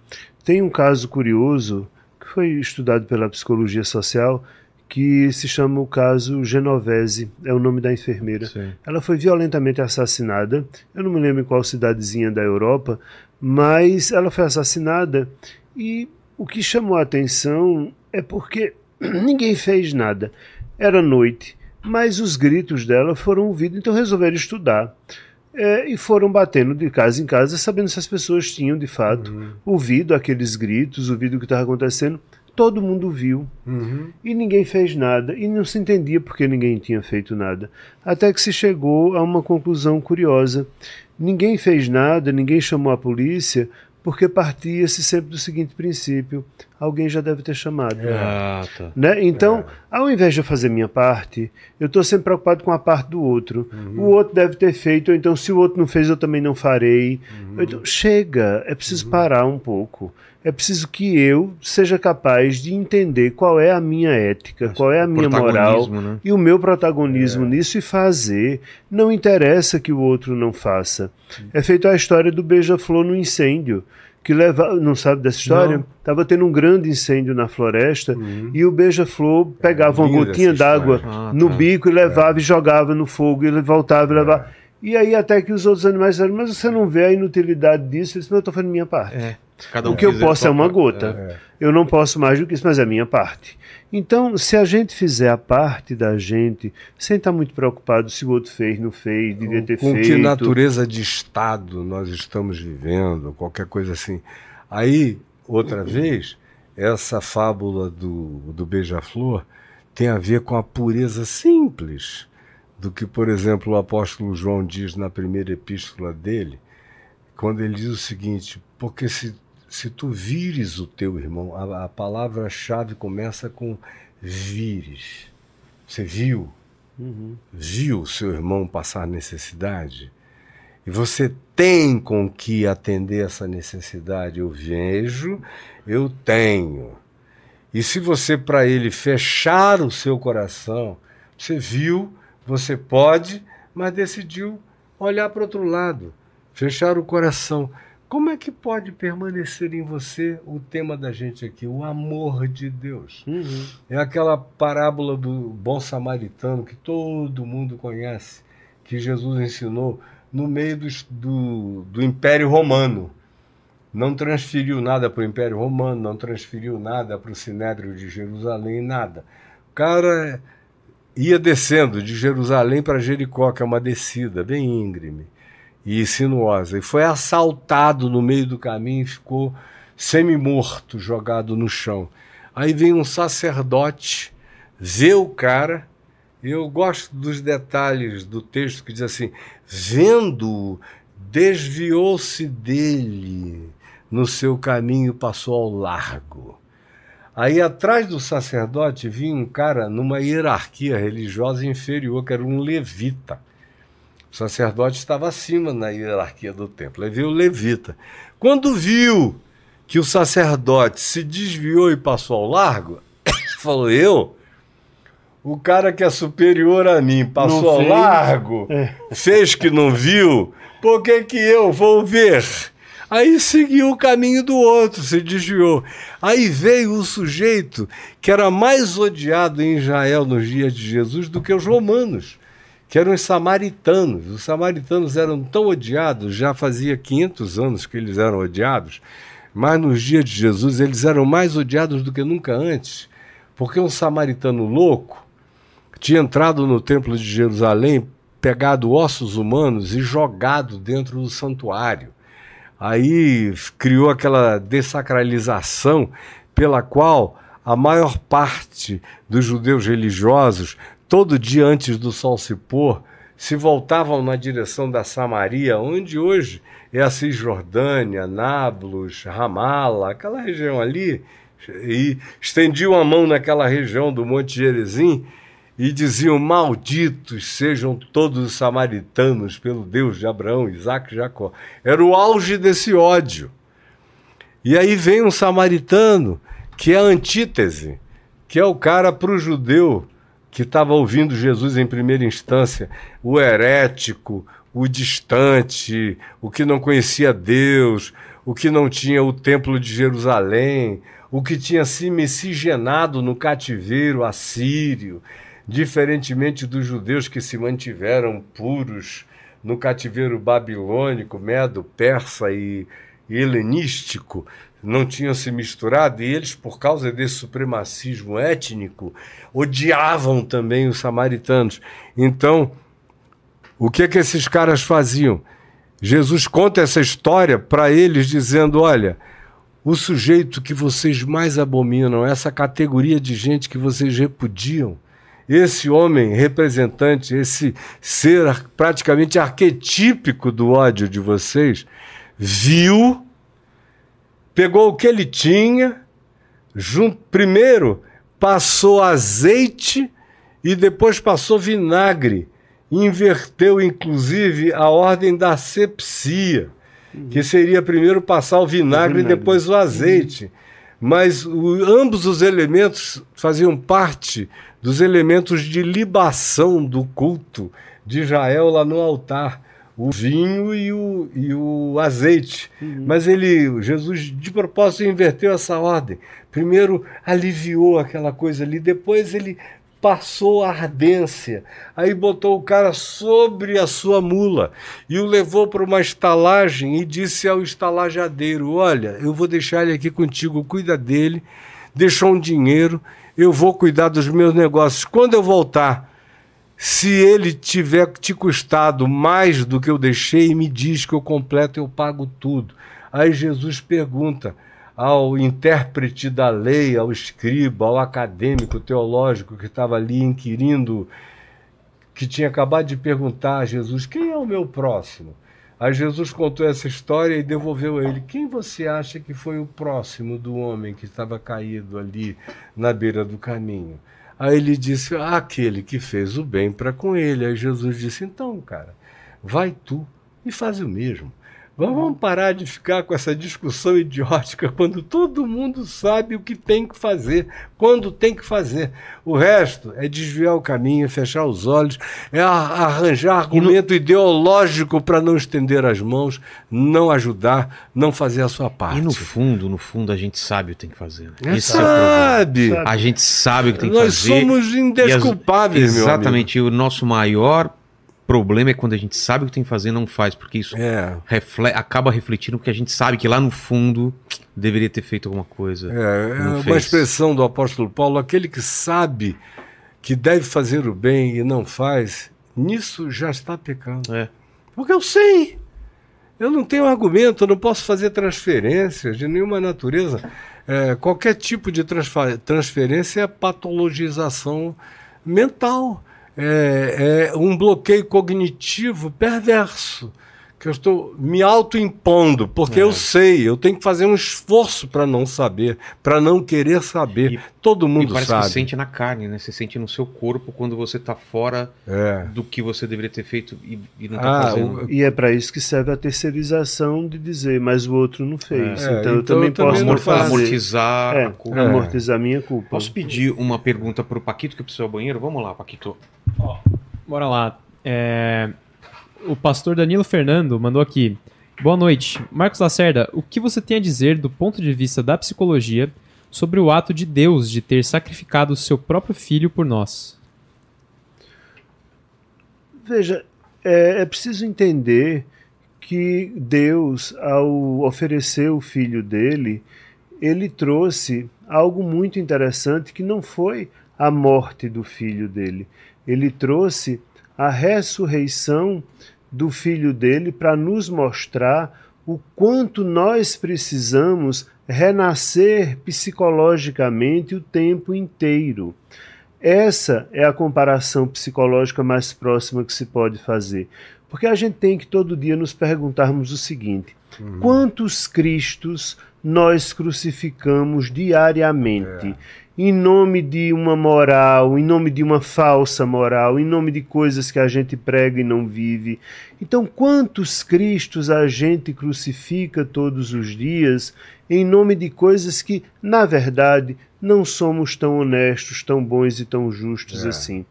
Então, nenhum. então penso que seja um grande exemplo que Deus nos dá ao dizer: tomem meu filho, viram o que vocês fizeram com ele, Tá, mas ele renasceu, promete o renascimento a todos, libertou a todos vocês, mas e vocês? Quantos Cristos continuam crucificando todos os dias? Porque é isso que a gente faz. A gente fala do Cristo como se o Cristo fosse único. E de fato, na grandiosidade, sim. Mas na humanidade, quantos Cristos a gente tá? Quantos Cristos tem na rua passando fome? Quantos Cristos estão morrendo pelo ódio, pela intolerância, pela violência? Uhum. Mas aí ninguém pensa, não é? Uhum. Não são Cristos, não são nem humanos. Os índios que morreram lá por causa do garimpo, porque o que valia era o ouro, dane-se se a gente vai envenenar os índios, o que importa. Não eram Cristos também crucificados. Uhum.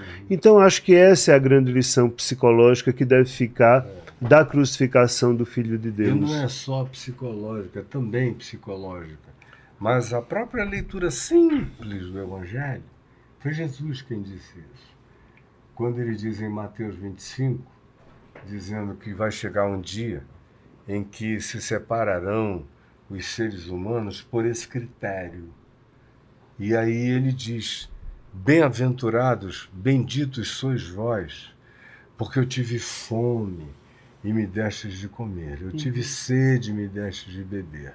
Eu estive nu e me vestistes, eu estive preso e foste ver-me, eu estive enfermo e fostes visitar-me, eu fui, fui refugiado e me abrigastes. Aí, esses a quem ele dirige essa palavra, nem o reconheceram, disseram: não, a gente nunca te viu antes. A gente nunca fez nada disso sabendo de ti, pensando em ti, conhecendo o teu nome ou coisa nenhuma é, é o Cristo oculto na humanidade e que não tem nada a ver com o que a religião chama da, do estereótipo de Cristo Jesus no Sim. mundo, da crucificação Sim. e disso tudo. Jesus está aí todo dia na vida de, da gente, a gente está pulando por cima o tempo todo e Passando por cima de Jesus, sim. Passando todo, por todo, cima todo. o tempo todo. Sim. Aí eles dizem isso. Aí vem para o outro grupo e ele diz: Afastai-vos de mim, porque eu tive fome e não me deste comer, tive sede. Repete as mesmas coisas. Aí esse outro grupo diz: Quando foi nós nunca? Se a gente tivesse te visto nessas circunstâncias, nós nunca teríamos feito isso. Quando foi que nós fizemos isso? Hum. Aí Jesus disse: Sempre que vocês deixaram de fazer isso. A qualquer desses pequeninos irmãos no mundo inteiro foi a mim que vocês, vocês deixaram exatamente. de fazer. Então, há muita evasão, fuga, iludíbrio para o pessoal não ficar, para a gente não ficar cara a cara com a verdade que a crucificação foi só um presépio mas a cruz está erguida todo dia, em cada esquina, em cada lugar, em cada sociedade, em cada aspecto da nossa existência, e a gente continua achando e querendo concentrar o olhar no presépio da crucificação e não enxerga os crucificados de que todo dia na crucificamos. crucificamos ou a nossa indiferença deixa morrer. É, é, é trágico a gente falou do. Acho que a gente podia falar, já que é final de ano, né? Desse sentimento que, que acontece no final do ano, dessa avaliação da nossa vida, de olh... que é meio. Não sei se é com todo mundo, mas é meio geral, né? Você uhum. fazer um balanço chegando no final do ano e isso pode gerar uma depressão, uma tristeza, uma. uma existe mesmo esse quadro, existe esse quadro, que é a depressão de final de ano que é o Christ... tem, tem chamado existe. Tem... se chama Christmas Blues. É por causa é, disso mesmo? É, é o final pessoa, de um ciclo? é a pessoa não muitas vezes é muito em função da solidão. Há pessoas muito solitárias. A solidão é uma epidemia no mundo hoje né? Teve a, a Inglaterra em 2018 criou o Ministério da Solidão que durou somente um ano mas que levantou dados muito interessantes depois, em acho que foi 19 ou 20, o Japão cuidou de também designar alguém para cuidar da solidão. A solidão virou uma doença. As pessoas estão solitárias, excluídas, sobretudo os mais velhos. A Europa está cheia de velhos solitários se matando de solidão. Uhum. Então, essa época de final de ano, como é uma época de confraternização, muita gente se dá conta que não tem ninguém, que está sozinho, ou se lembra das perdas que teve durante a vida uhum. e deprime. É realmente uma depressão sazonal que tende a começar no início de dezembro e passa quando vem janeiro. Então é preciso que a gente comece, de fato, a olhar o quanto é que eu estou deixando o outro sozinho, mesmo o outro que está do meu lado. Uhum. Porque muitas vezes eu não percebo o que é que o outro está sentindo, sinais. o que é que o outro. Sinais. Que, quais sinais, né? por exemplo, você pode destacar? Olha, um isolamento excessivo. Né? Isso muito comum nos adolescentes. É. Eu conversava com pessoas do, do CVV, o Centro de Valorização da Vida, e o número de chamada de adolescentes para o CVV é muito alto. Garotos de 16 anos, de 15 anos, de 17 anos ligando desesperançados da vida e parece que as famílias não estão olhando para isso. Então, se você tem alguém que está o tempo inteiro muito isolado, que não se comunica tanto, que começa a ter comportamentos que não tem habitualmente, preste atenção a isso.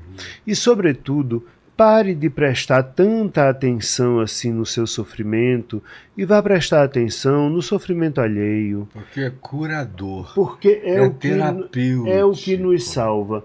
Quando o, o canal chegou meu a um milhão de seguidores, e eu vou repetir isso agora porque a gente está fechando dois, eu, pessoa física, comprei uma tonelada de alimento e fui distribuir na comunidade. Era época da pandemia, foi uma equipe inteira, a gente distribuiu uma tonelada de alimento na comunidade, foi uma coisa muito rica de se ver. Mas por que eu fiz isso? Porque eu queria fazer um vídeo de três minutinhos só e passar esse vídeo quando a gente fez um milhão, a live do um milhão de seguidores. Então eu passei esse vídeo e fiz um seguinte pedido às pessoas. Porque as pessoas me escrevem muito dizendo: o senhor me ajudou, eu lhe devo muito. Você me deve, então tá bom, tá na hora de pagar. Faça o seguinte: é, tá na hora de pagar. Somos um milhão, não somos? Então tá. Assista esse vídeo, olha, fiz isso. Faz o seguinte: só hoje. Faz um prato de comida. Só hoje e entrega à primeira pessoa que você encontrar na rua, mas não apenas entregue. Chegue para a pessoa e diga: Como é seu nome? Vilela, pronto, Vilela, é porque eu me lembrei de você que eu estou lhe dando essa comida. Porque as pessoas precisam saber que elas são lembradas, as pessoas precisam ser visibilizadas. E isso foi uma vivência muito interessante para os seguidores que me mandaram muitos e-mails dizendo: Olha, que legal. O nome do meu era fulano, o nome do meu. E acho que o e-mail que mais marcou foi uma que escreveu dizendo: o nome do meu era fulano. Ele ficou muito feliz com Poxa. a comida que recebeu, mas ele não sabia mais rir. É. Ele não conseguia desaprende, rir. Desaprende, desaprende porque a tristeza uhum. come a nossa humanidade. Uhum. Então, você está achando sua vida ruim? Vai ajudar o outro. Está chorando? Vai enxugar a lágrima é. do outro. Transforme seu sofrimento em suor. Vá trabalhar pelo Essa outro. é a receita terapêutica do profeta Isaías no capítulo 58, quando se fala de substituir jejum, de passar fome, de não comer. Uhum pelo jejum da solidariedade. Isso. Poxa. E aí Isaías 58 diz, Deus falando por Isaías, porventura o jejum que eu escolhi é que vocês não comam, que vocês botem pano de saco e cinza na cabeça, que vocês fiquem se curvando como um junco no verão, e, e, e sofre, em sofreguidão e angústia. Não, esse não é o jejum que eu escolhi. O jejum que eu escolhi é que, ao invés de passarem fome, vocês dividam o pão com o faminto. O jejum que eu escolhi é que, ao invés de vocês entrarem numa autolimitação e alienação e se distraiam em nome de Deus em relação à vida, vocês abram a porta, saiam e vão ao encontro do seu semelhante. O jejum que eu escolhi é que vocês não escondam-se dos seus semelhantes. O jejum que eu escolhi é que vocês desatem os laços de injustiça onde vocês conseguirem encontrá-los e desatá-los. O jejum que eu escolhi é que vocês quebrem as cadeias que vocês possam quebrar daqueles a quem vocês encontrarem. São objetivas, subjetivas psicológicas, de natureza espiritual, de qualquer natureza que a gente encontre. E dá para a gente muitas vezes ir quebrando com atos de amor, de misericórdia, de companheirismo, de silêncio solidário, de presença de pratos de comida, de coisas muito singelas que são as profundamente libertadoras. Porventura, o jejum que eu escolhi não é esse que ao invés de vocês se tornarem essas pessoas voltadas para si mesmas, vocês se abram para o seu próximo, aí vem a cura. Aí diz assim: então, se vocês fizerem isto, a vossa cura brotará sem detença. E a vossa escuridão se transformará como na luz do meio-dia. E vocês se transformarão tornarão como um jardim regado. E vocês serão os reconstrutores das ruínas antigas e os provedores das perspectivas das novas gerações. E o texto é longo e lindo, falando dessa ação de cura terapêutica, quando você para de ficar olhando para você mesmo olha para o outro. E você uma... se salva no outro. E você se salva, o outro é minha salvação. Tem um texto meu, inclusive, aí no caiofábio.net, que é o meu portal, onde tem uma lupinha lá, está escrito justamente isso. O, o próximo é a minha salvação. Como também essa história de quer amar a Deus, ame a Deus no próximo. Porque se eu não aprender a amar a Deus no próximo, o resto é balela, meu irmão. Porque o apóstolo João diz: como é que eu vou dizer que amo a Deus a quem eu não vejo, se eu não amo a quem, a, a quem eu vejo? O resto é balela, é papo furado. E a gente começou com amar não é gostar, mas esse amor que não precisa gostar e nem precisa conhecer intimamente, e nem precisa apreciar o odor de nada hum, hum. ou de coisa alguma, é essa decisão que a gente precisa tomar. Ela é curadora, ela é terapêutica para os outros e, sobretudo, para nós. Eu sou transformado nessa ação, sem nem perceber. E não posso fazer isso com jactância. É um privilégio de ser, de existir, de estar aqui. E aí, quanto mais eu pratico isso, mais se transforma em sistema nervoso parasimpático na minha vida. Se transforma em víscera. É. Porque no final das contas o que ele está dizendo é que o nosso corpo precisa ser feito de amor e perdão. E isso precisa ser como minhas tripas. Não pode ser algo que eu tenho que pensar para fazer. Tem que acontecer naturalmente dentro de mim. E aí sim, é um exercício. E eu gosto muito da ideia, é, e é óbvio que é, essa leitura minha nada tem a ver com a leitura religiosa, do texto que eu vou citar, o texto cabe uma série de outras leituras religiosas, mas se a gente pega aquela cena dos apóstolos atravessando o mar no meio de uma tormenta, uhum. e aí lá vem Jesus andando, e aí eles se assustam com aquilo, diz, não, não, não pode ser, né? não é Jesus, e aí Pedro diz, não, não é. É um fantasma. É um fantasma, é. Então, ele, ele, pois venha Pedro. E Pedro vai, e Pedro anda sobre as águas enquanto olha para Jesus. Mas quando ele tira o olho de Jesus, ele afunda. É, Isso, reparando, porém, é, na força dos ventos e nas ondas submergidas. Ele submerge. Para mim, isso é uma imagem tão bonita se eu imaginar o mar e aquela tormenta como os nossos sentimentos. A gente vive numa turbulência de sentimentos. A única forma de eu não afundar nesses sentimentos e naufragar em mim mesmo é se eu não tirar os olhos do amor. Na hora que eu desvio o olho do amor, eu afundo, eu me perco em mim, uhum. eu naufrago.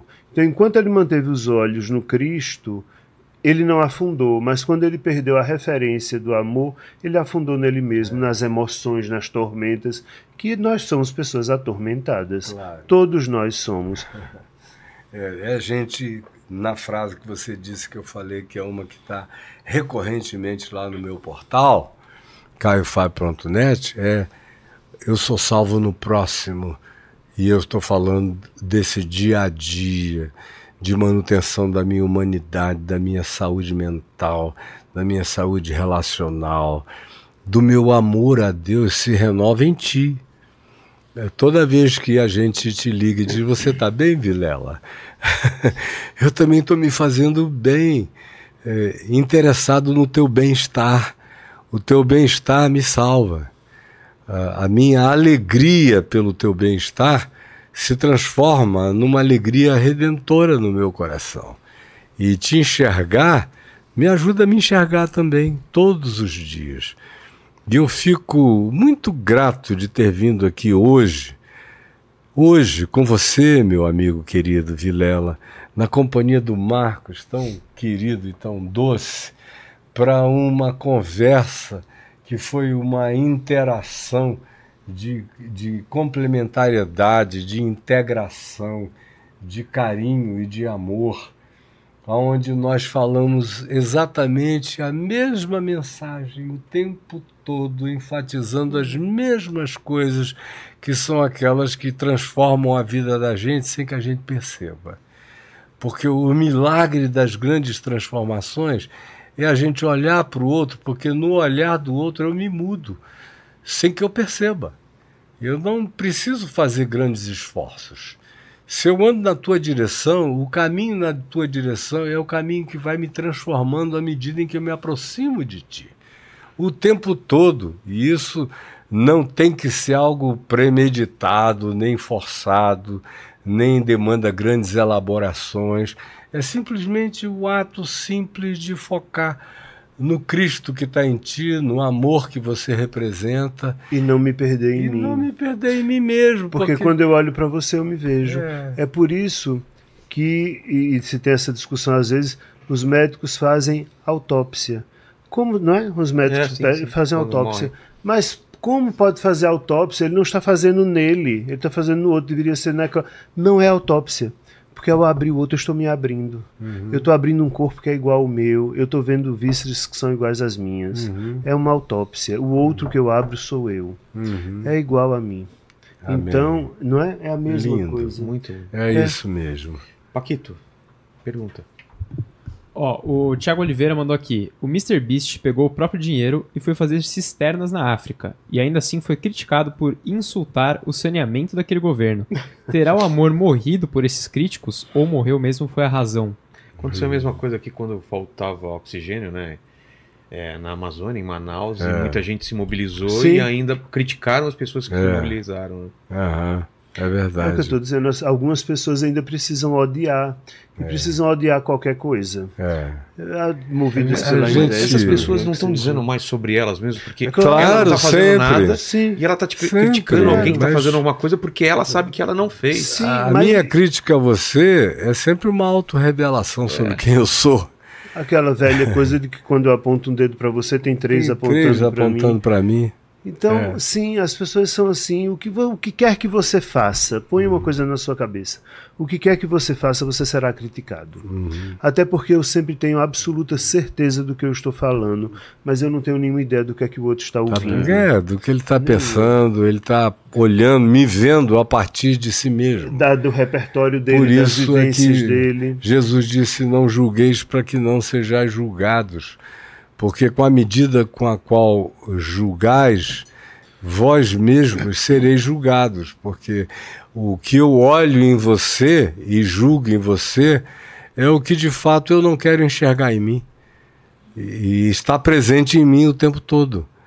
Agora, sobre essa pergunta aí, de, da prática do bem, a prática do, do, do que é bom, por mais puro e limpo de coração que você seja, vai criar um antagonismo brutal contra você o tempo todo.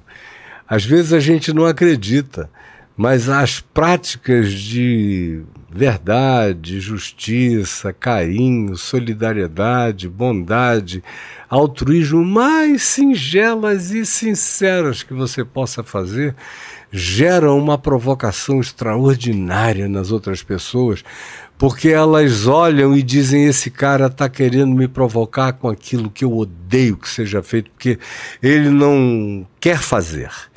E ele acha que você está jogando alguma coisa de responsabilização sobre ele por não estar fazendo o que você espontaneamente decidiu fazer.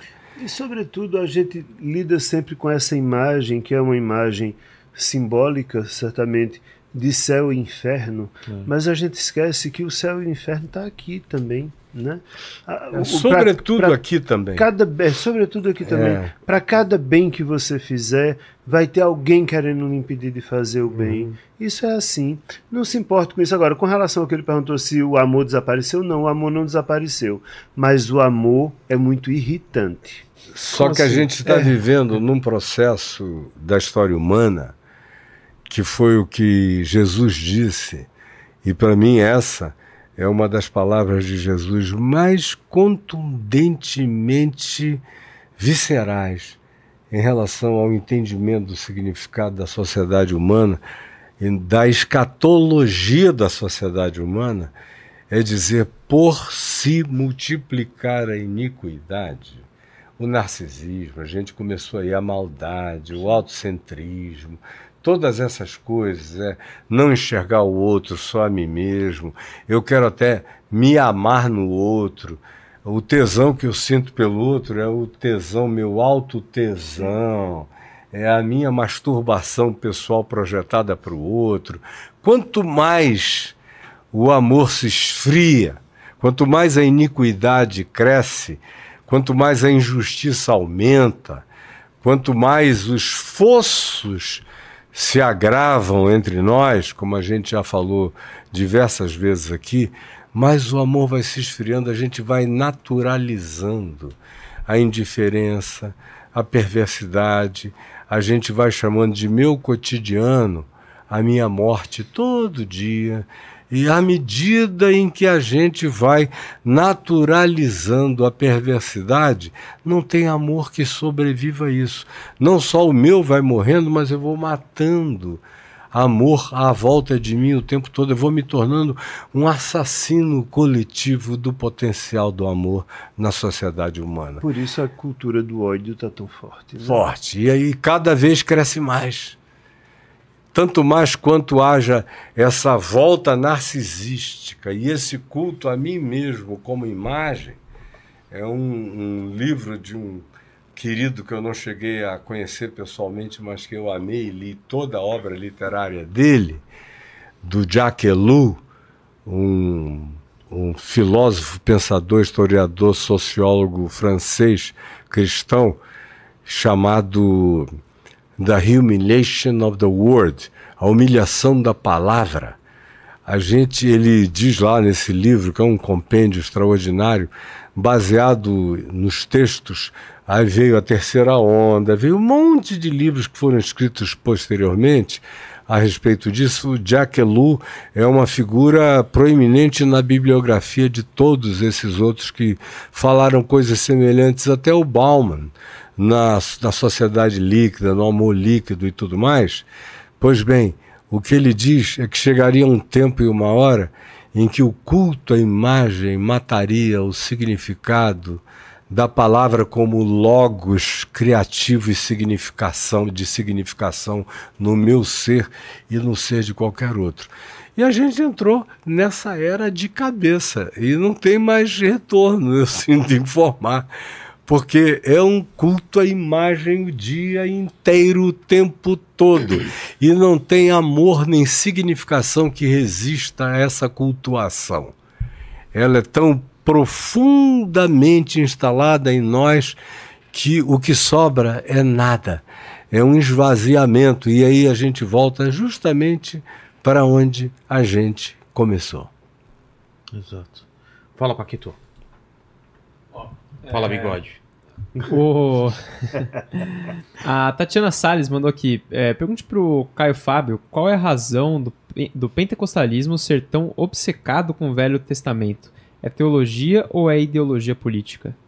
Olha, é ideologia. é, é, é verdade isso? É É, obcecado com Não se, cita, não se cita Cristo. é, você Cristo não dá dinheiro. É, Entendi. você, porque o único lugar passível de barganha é no Velho Testamento. No Novo Testamento, em Jesus, não há barganha. É tudo graça, é favor imerecido.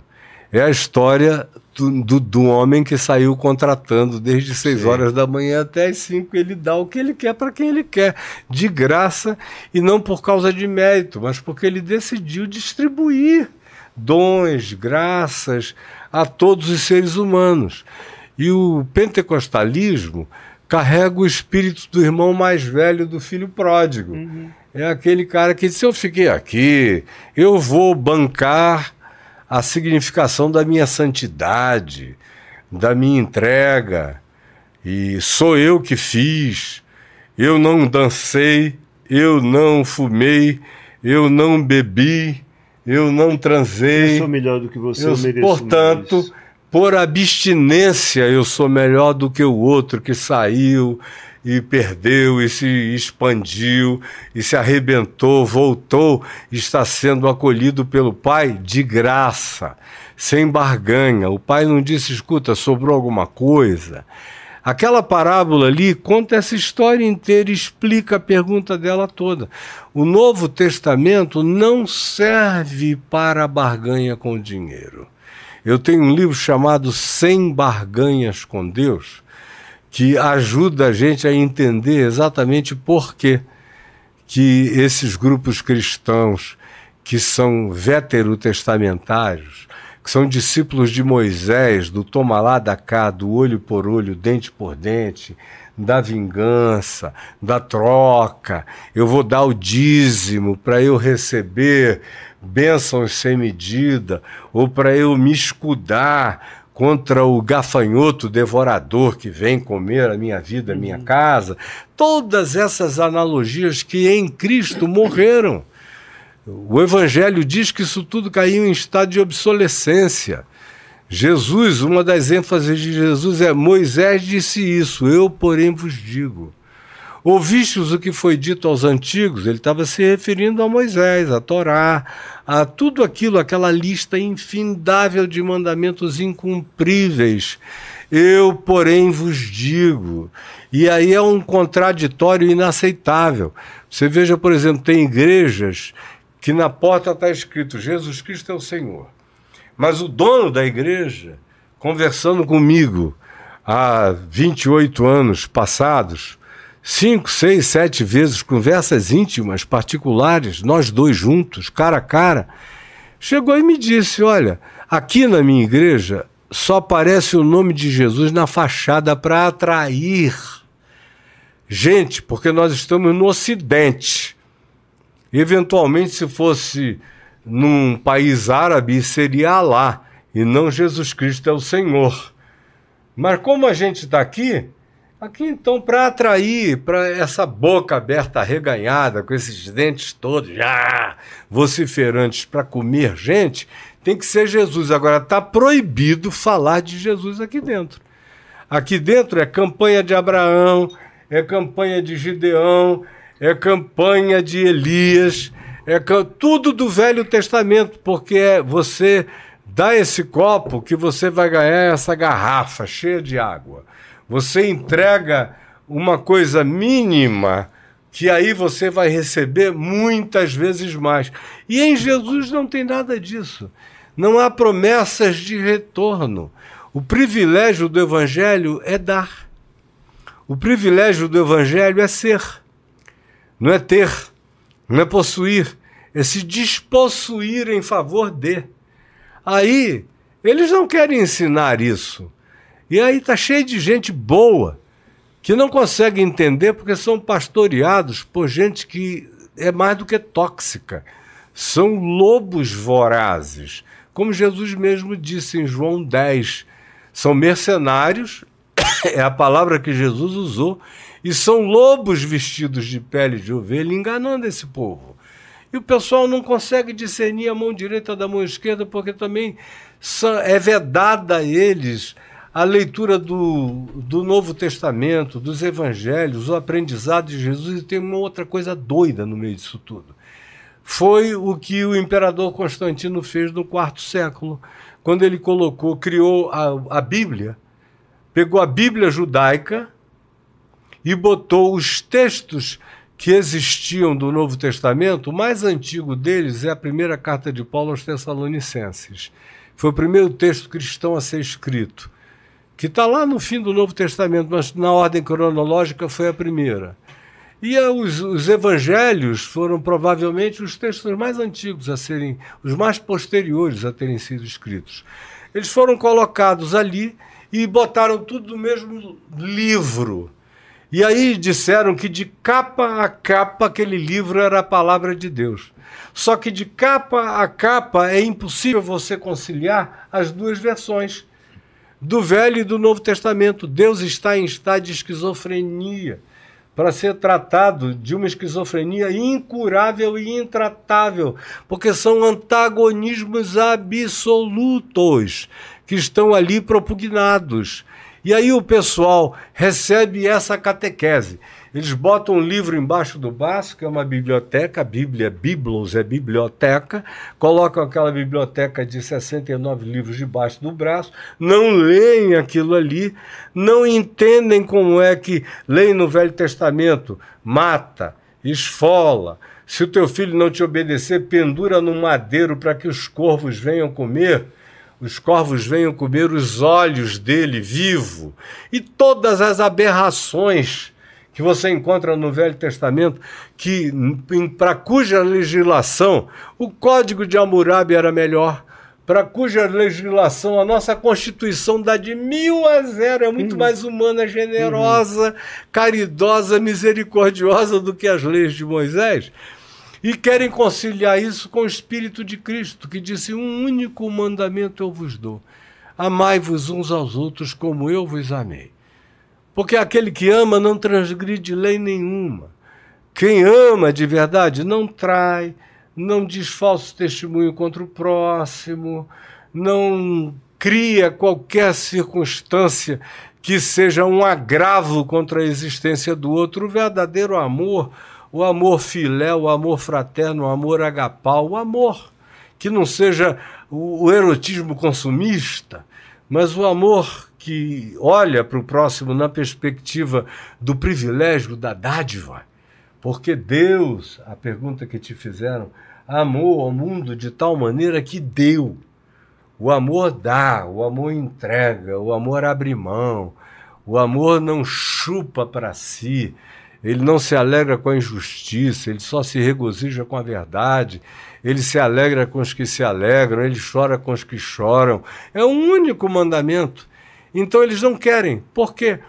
Porque a prática do evangelho não convém a essa estrutura e esse sistema que se locupleta de mamon. E Jesus disse lá em Mateus, no capítulo 5, que ninguém pode servir a Deus e a mamon, a Deus e as riquezas. Ele não tem absolutamente nada contra você usar a sua inteligência para produzir riquezas. Agora, se você cultuar as riquezas, adorar as riquezas e fizer da riqueza um fim em si mesmo, e se você disser que para atingi-las os fins justificam os meios, você já caiu no laço e na armadilha que vai destruir seu próprio ser. O Novo Testamento é todo assim. Então eles não ensinam o Novo Testamento. O Novo Testamento está na Bíblia só como completação da biblioteca. Mas a ênfase toda é na barganha. Aí, como hoje em dia é proibido por lei, não só aqui, mas até em Israel, ninguém pode pegar uma ovelha e sacrificar, porque senão as autoridades vão em cima de você a Constituição vai em cima de você lá em Israel, então eles tiveram que arranjar um substitutivo para os sacrifícios, que antigamente eram de animais, de sangue, de olhinhas, pombinhas, etc. O que, que eles fizeram? É dinheiro. É dinheiro no altar, é dinheiro no gasofilácio. E aí, por causa disso, e hoje em dia, infelizmente, deixa eu dizer, como é o nome da pessoa que perguntou? não são só os pentecostais. Ah, aí, vou, Praticamente vou... 95% da população cristã fez esse substitutivo, fez essa assimilação. E aí Deus só responde a orações regadas a dinheiro, a dízimo e a oferta, não apenas no pentecostalismo, mas está cheio de igrejas chamadas históricas praticando a mesma coisa. Porque todo mundo sucumbiu à chamada teologia da prosperidade. Que é quanto mais você bota dinheiro, mais dinheiro você dá. Agora, mais dinheiro você recebe. A questão é que, estatisticamente, num grupo de mil, se 100 puseram, não precisa tanto, puserem algum dinheiro, pelo trabalho, pelo esforço, pelas ações de natureza vetoriais, estatísticas, algum retorno haverá pelo esforço. E qualquer que seja a declaração, eles pegam o indivíduo que diz para o pastor lá na porta: Olha, eu dei tanto e recebi isso que eu não estava esperando. Ele te leva lá para o palco para você contar essa historinha que vai alimentar 900 outros que não receberam nada. Tem mulheres pobres ali roubando dinheiro da patroa para colocar no altar.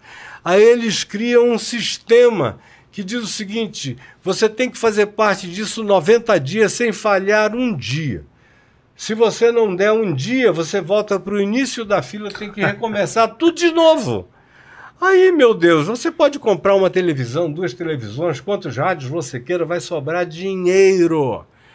E o povo, o povo não é o, exatamente o grande culpado e responsável. O povo é enganado na sua ignorância e tem alguns que, infelizmente, se tornam complacentes com o engano e vão se tornando acostumados ao engano. E se você diz coisa diferente, eles são catequizados para olharem para quem esteja dizendo a coisa que tem exatamente a ver com o que Jesus ensinou e chamar você de herege. Eu sou chamado de herege dos hereges, porque eu ensino o evangelho. Você já pensou?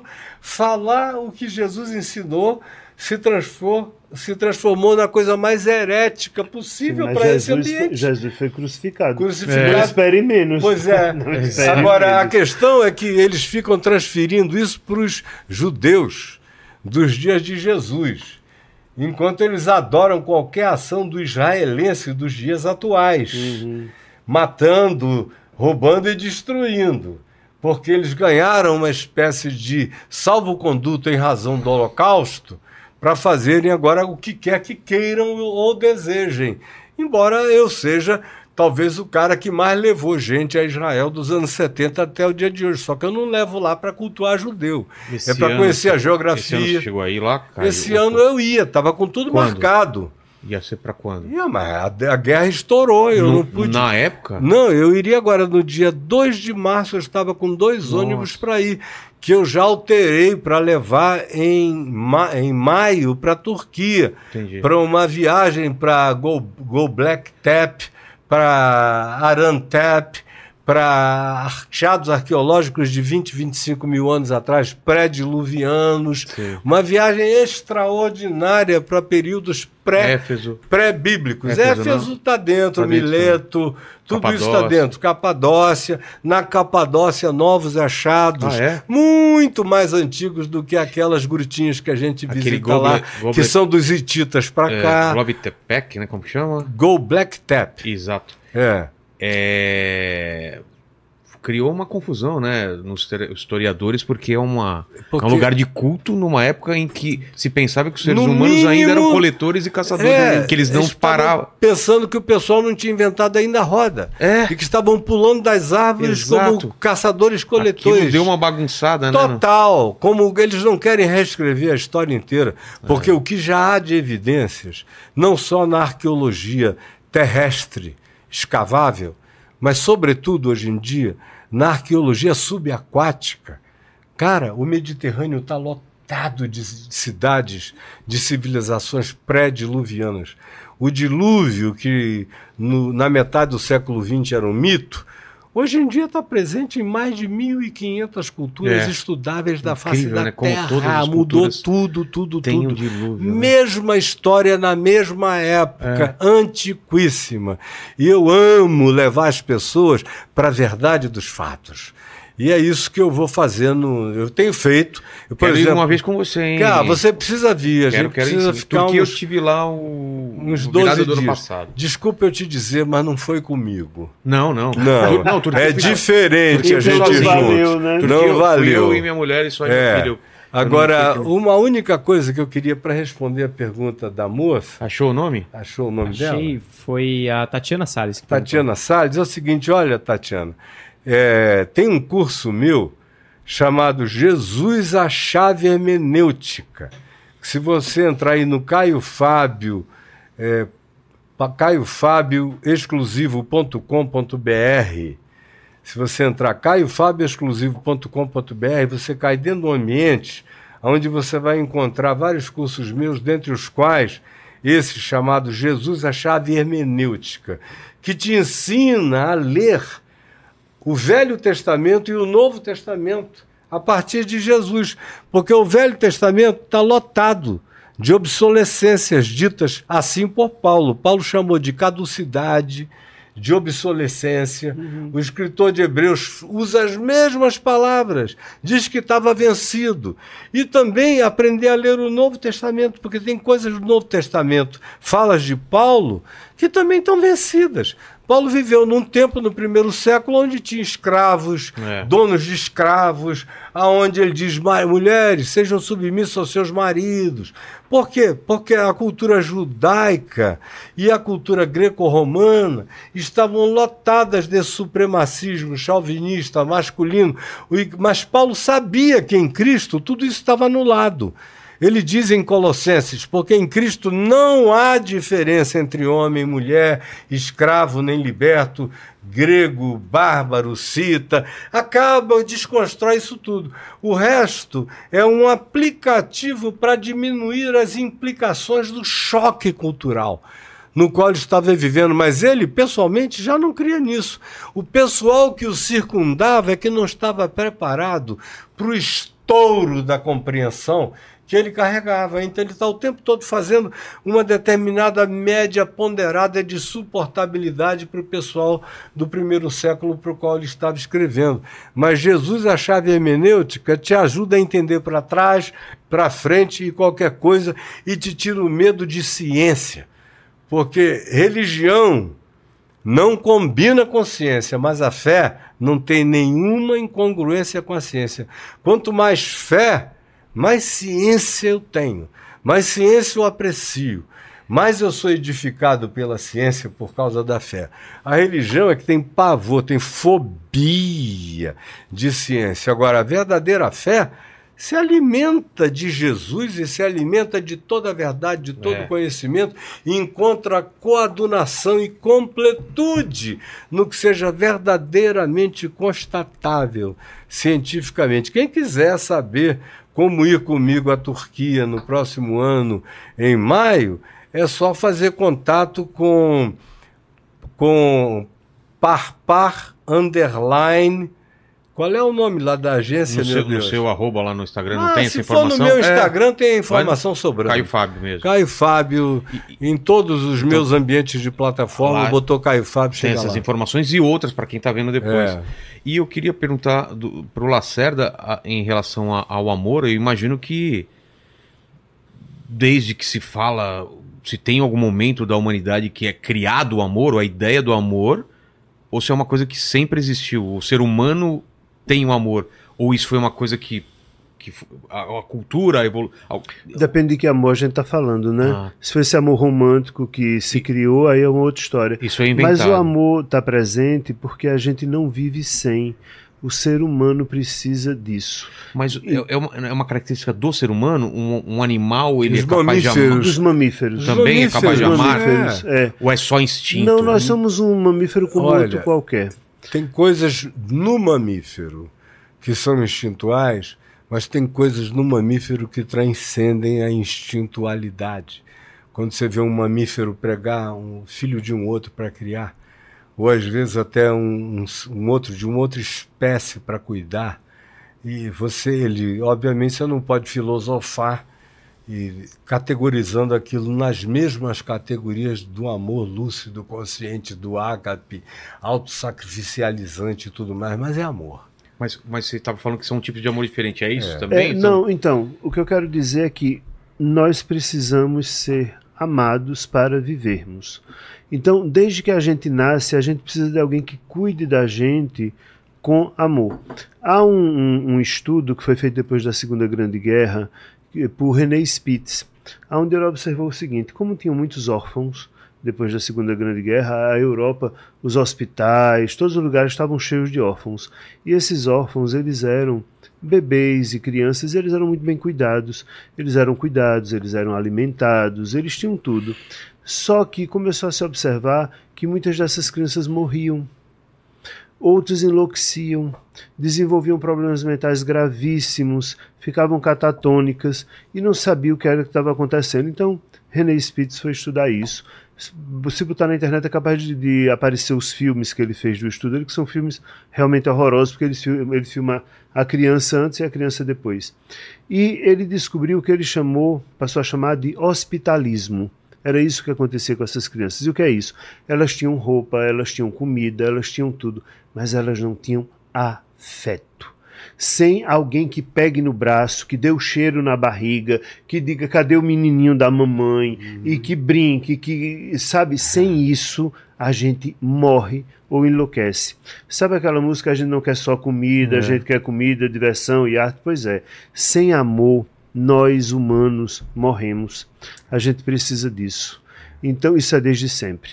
Eu preciso que o outro que seja responsável por cuidar de mim tenha afetividade comigo. Sem amor nós morremos desde sempre. Uma das perguntas mais antigas no texto bíblico, não estou falando do, do, do, texto humano no geral, mas no texto bíblico, é aquela pergunta de Deus a Caim, depois que ele matou Abel: Onde está o teu irmão? Como se ele não soubesse. né? Onde está o Por teu que, que ele irmão? pergunta? Ele pergunta, e aí a Abel responde: Porventura sou eu tutor do meu irmão? Olha que resposta mais horrorosa. Porventura sou eu tutor do meu irmão? O que se está estabelecendo é cuidado. É, não mata, mas cuida, protege. E eu tenho um tutorial para com o meu irmão, para com o meu próximo. Quem, e Caim era o mais velho. Ele tinha que se responsabilizar pelo mais novo, pelo que podia menos. E na natureza, especialmente dos mamíferos, quem, quem pode mais cuida de quem pode menos. E na natureza humana, isso deve ser infinitamente elevado a uma potência indizível. Quem pode mais cuida de quem pode menos. Isso não precisa ter ideologia. É. Está in- intrinsecamente instalado dentro de nós se a gente não quiser perder a humanidade, Sim. nem perder a própria alma. Nós somos seres do amor. Sem amor a gente morre. Amar não é gostar. A gente está falando sobre gostar. O que, que é? Gostar é um... Amar é uma decisão, pelo que vocês falaram, e gostar não.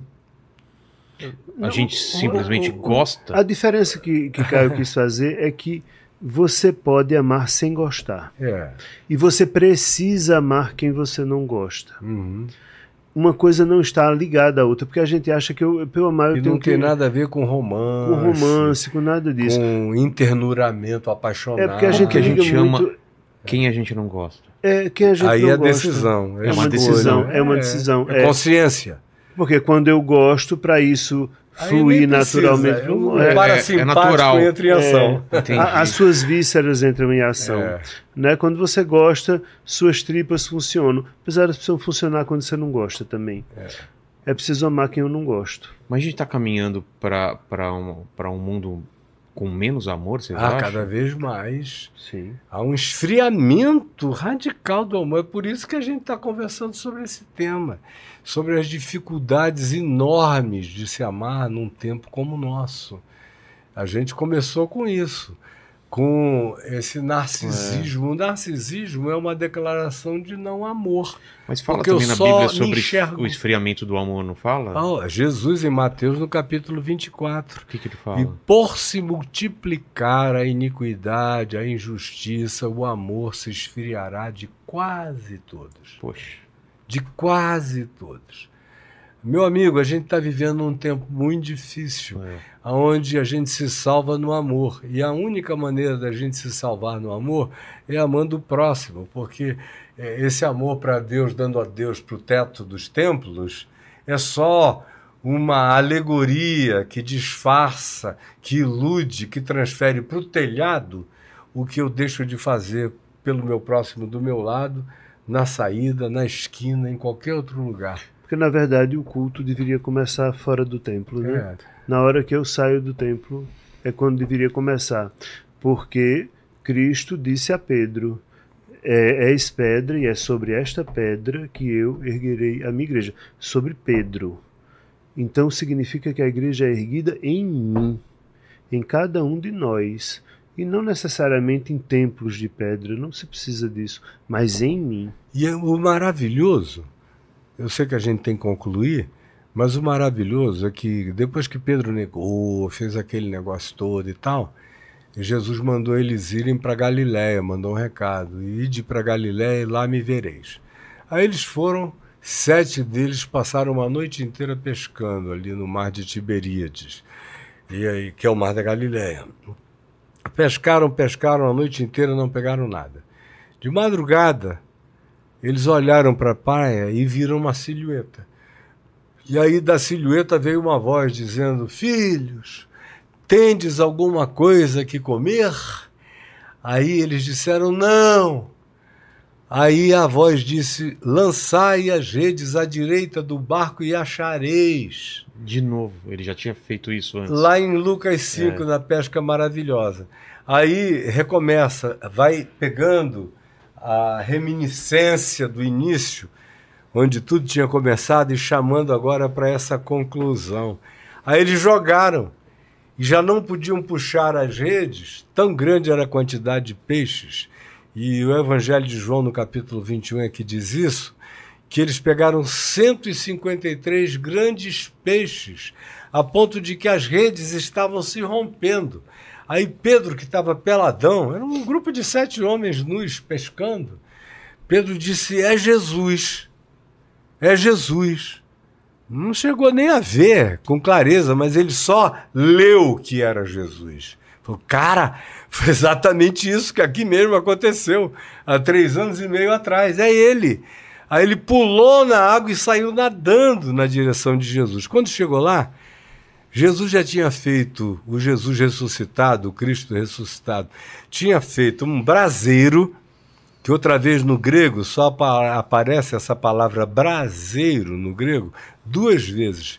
Na casa de Caifás, aonde é, Pedro negou Jesus três vezes, e outra vez a mesma palavra aparece no Evangelho de João, no capítulo 21. Tinha um braseiro, aonde havia alguns peixinhos assando ali. Aí Jesus disse: Trazei alguns dos peixes que acabastes de apanhar.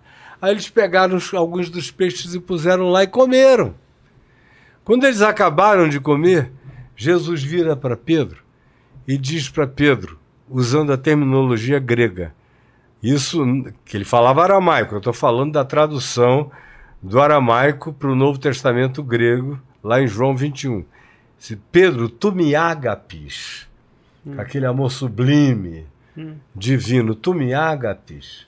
Aí Pedro responde, Senhor, eu te filéu, que era aquele amor fraterno.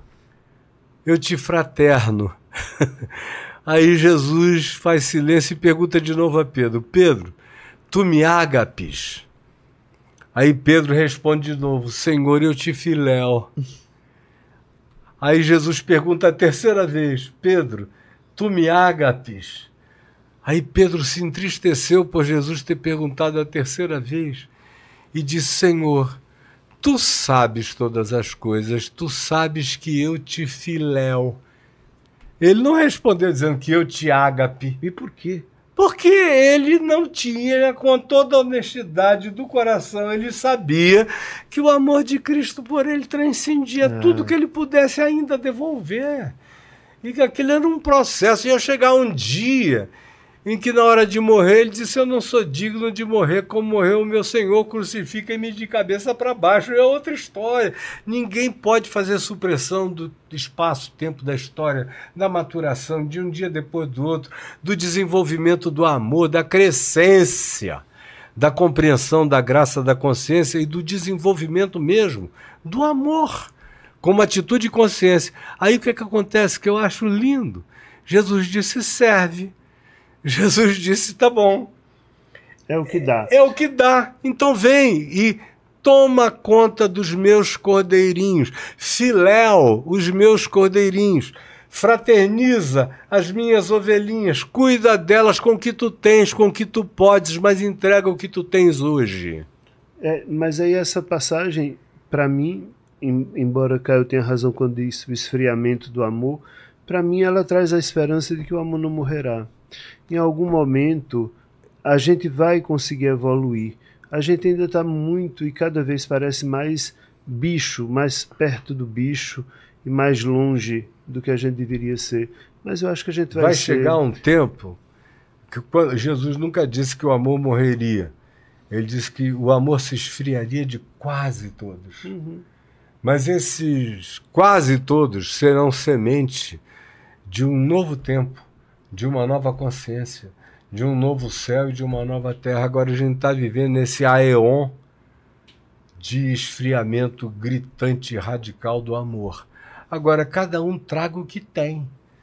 Se alguém não alcançou um outro nível, pelo amor de Deus, pegue o que você tem e entregue para a vida. Porque é nessa entrega para a vida que o que você puser, como na multiplicação dos pães, uhum. cinco pães e dois peixinhos podem virar amor para nutrir milhares e milhares e milhares. A gente está aqui hoje num programa basicamente falando de amor o Sim. tempo todo. Sim. E a gente trouxe cinco pães e dois peixinhos a convite do nosso amado Vilela. Agora, enquanto isso sabe se Deus, multiplicará, é. sabe é. Deus, é. o que é que isso está se multiplicando nesse instante e nos próximos dias, meses e anos, porque isso aqui é um legado para posteridades que virão, que absorverão. E às vezes o que a gente está dizendo aqui nem está sendo compreendido exatamente agora, mas será depois. É. Como Jesus disse a Pedro: que eu faço, tu não sabes agora, compreendê-lo-ás depois. É processual, é uma gestação, é um parimento.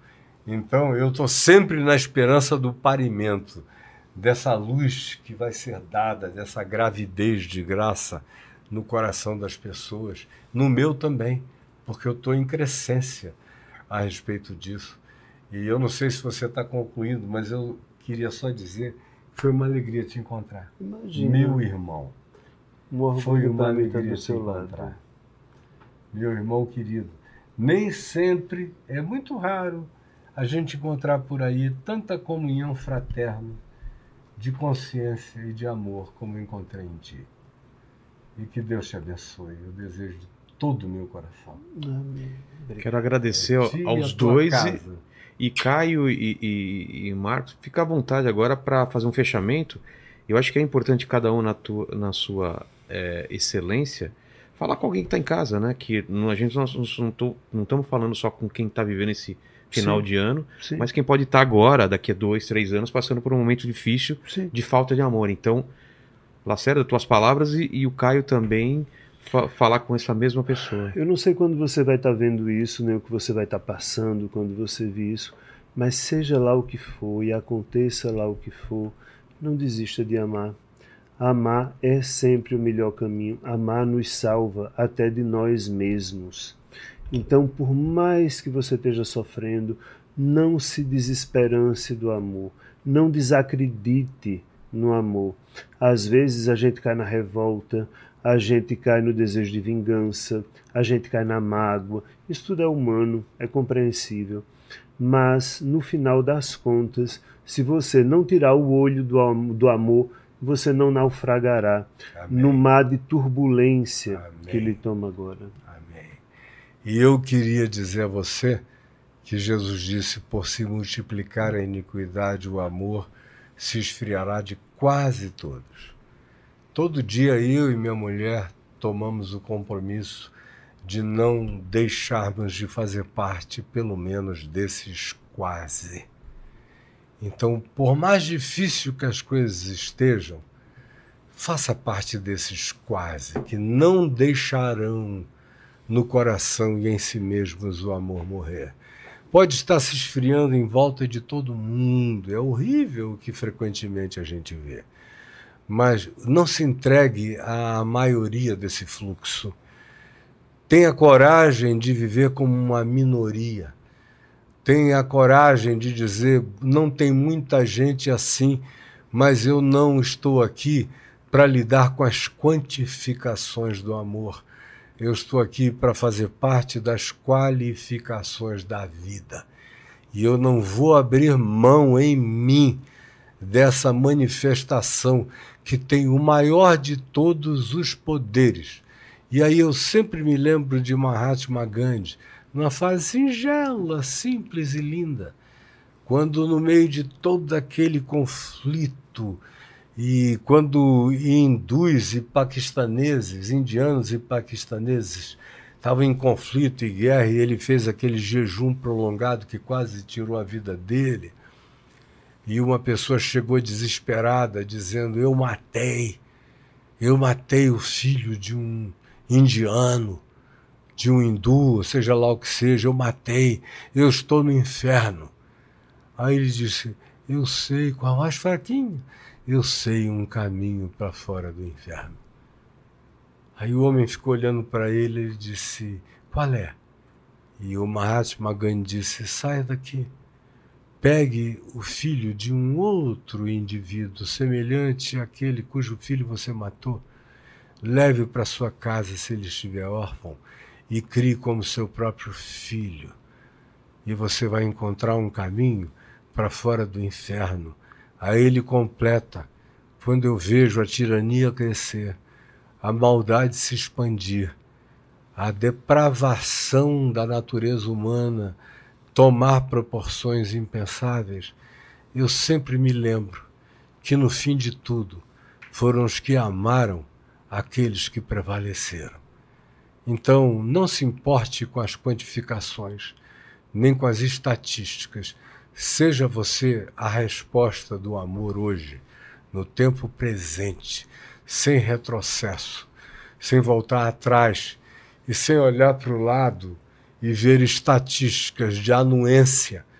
Pode ser que você ande sozinho muitas vezes, mas não desista do caminho, porque enquanto você estiver andando com essa luz, haverá esse poder de aspersão de luz para todo lado.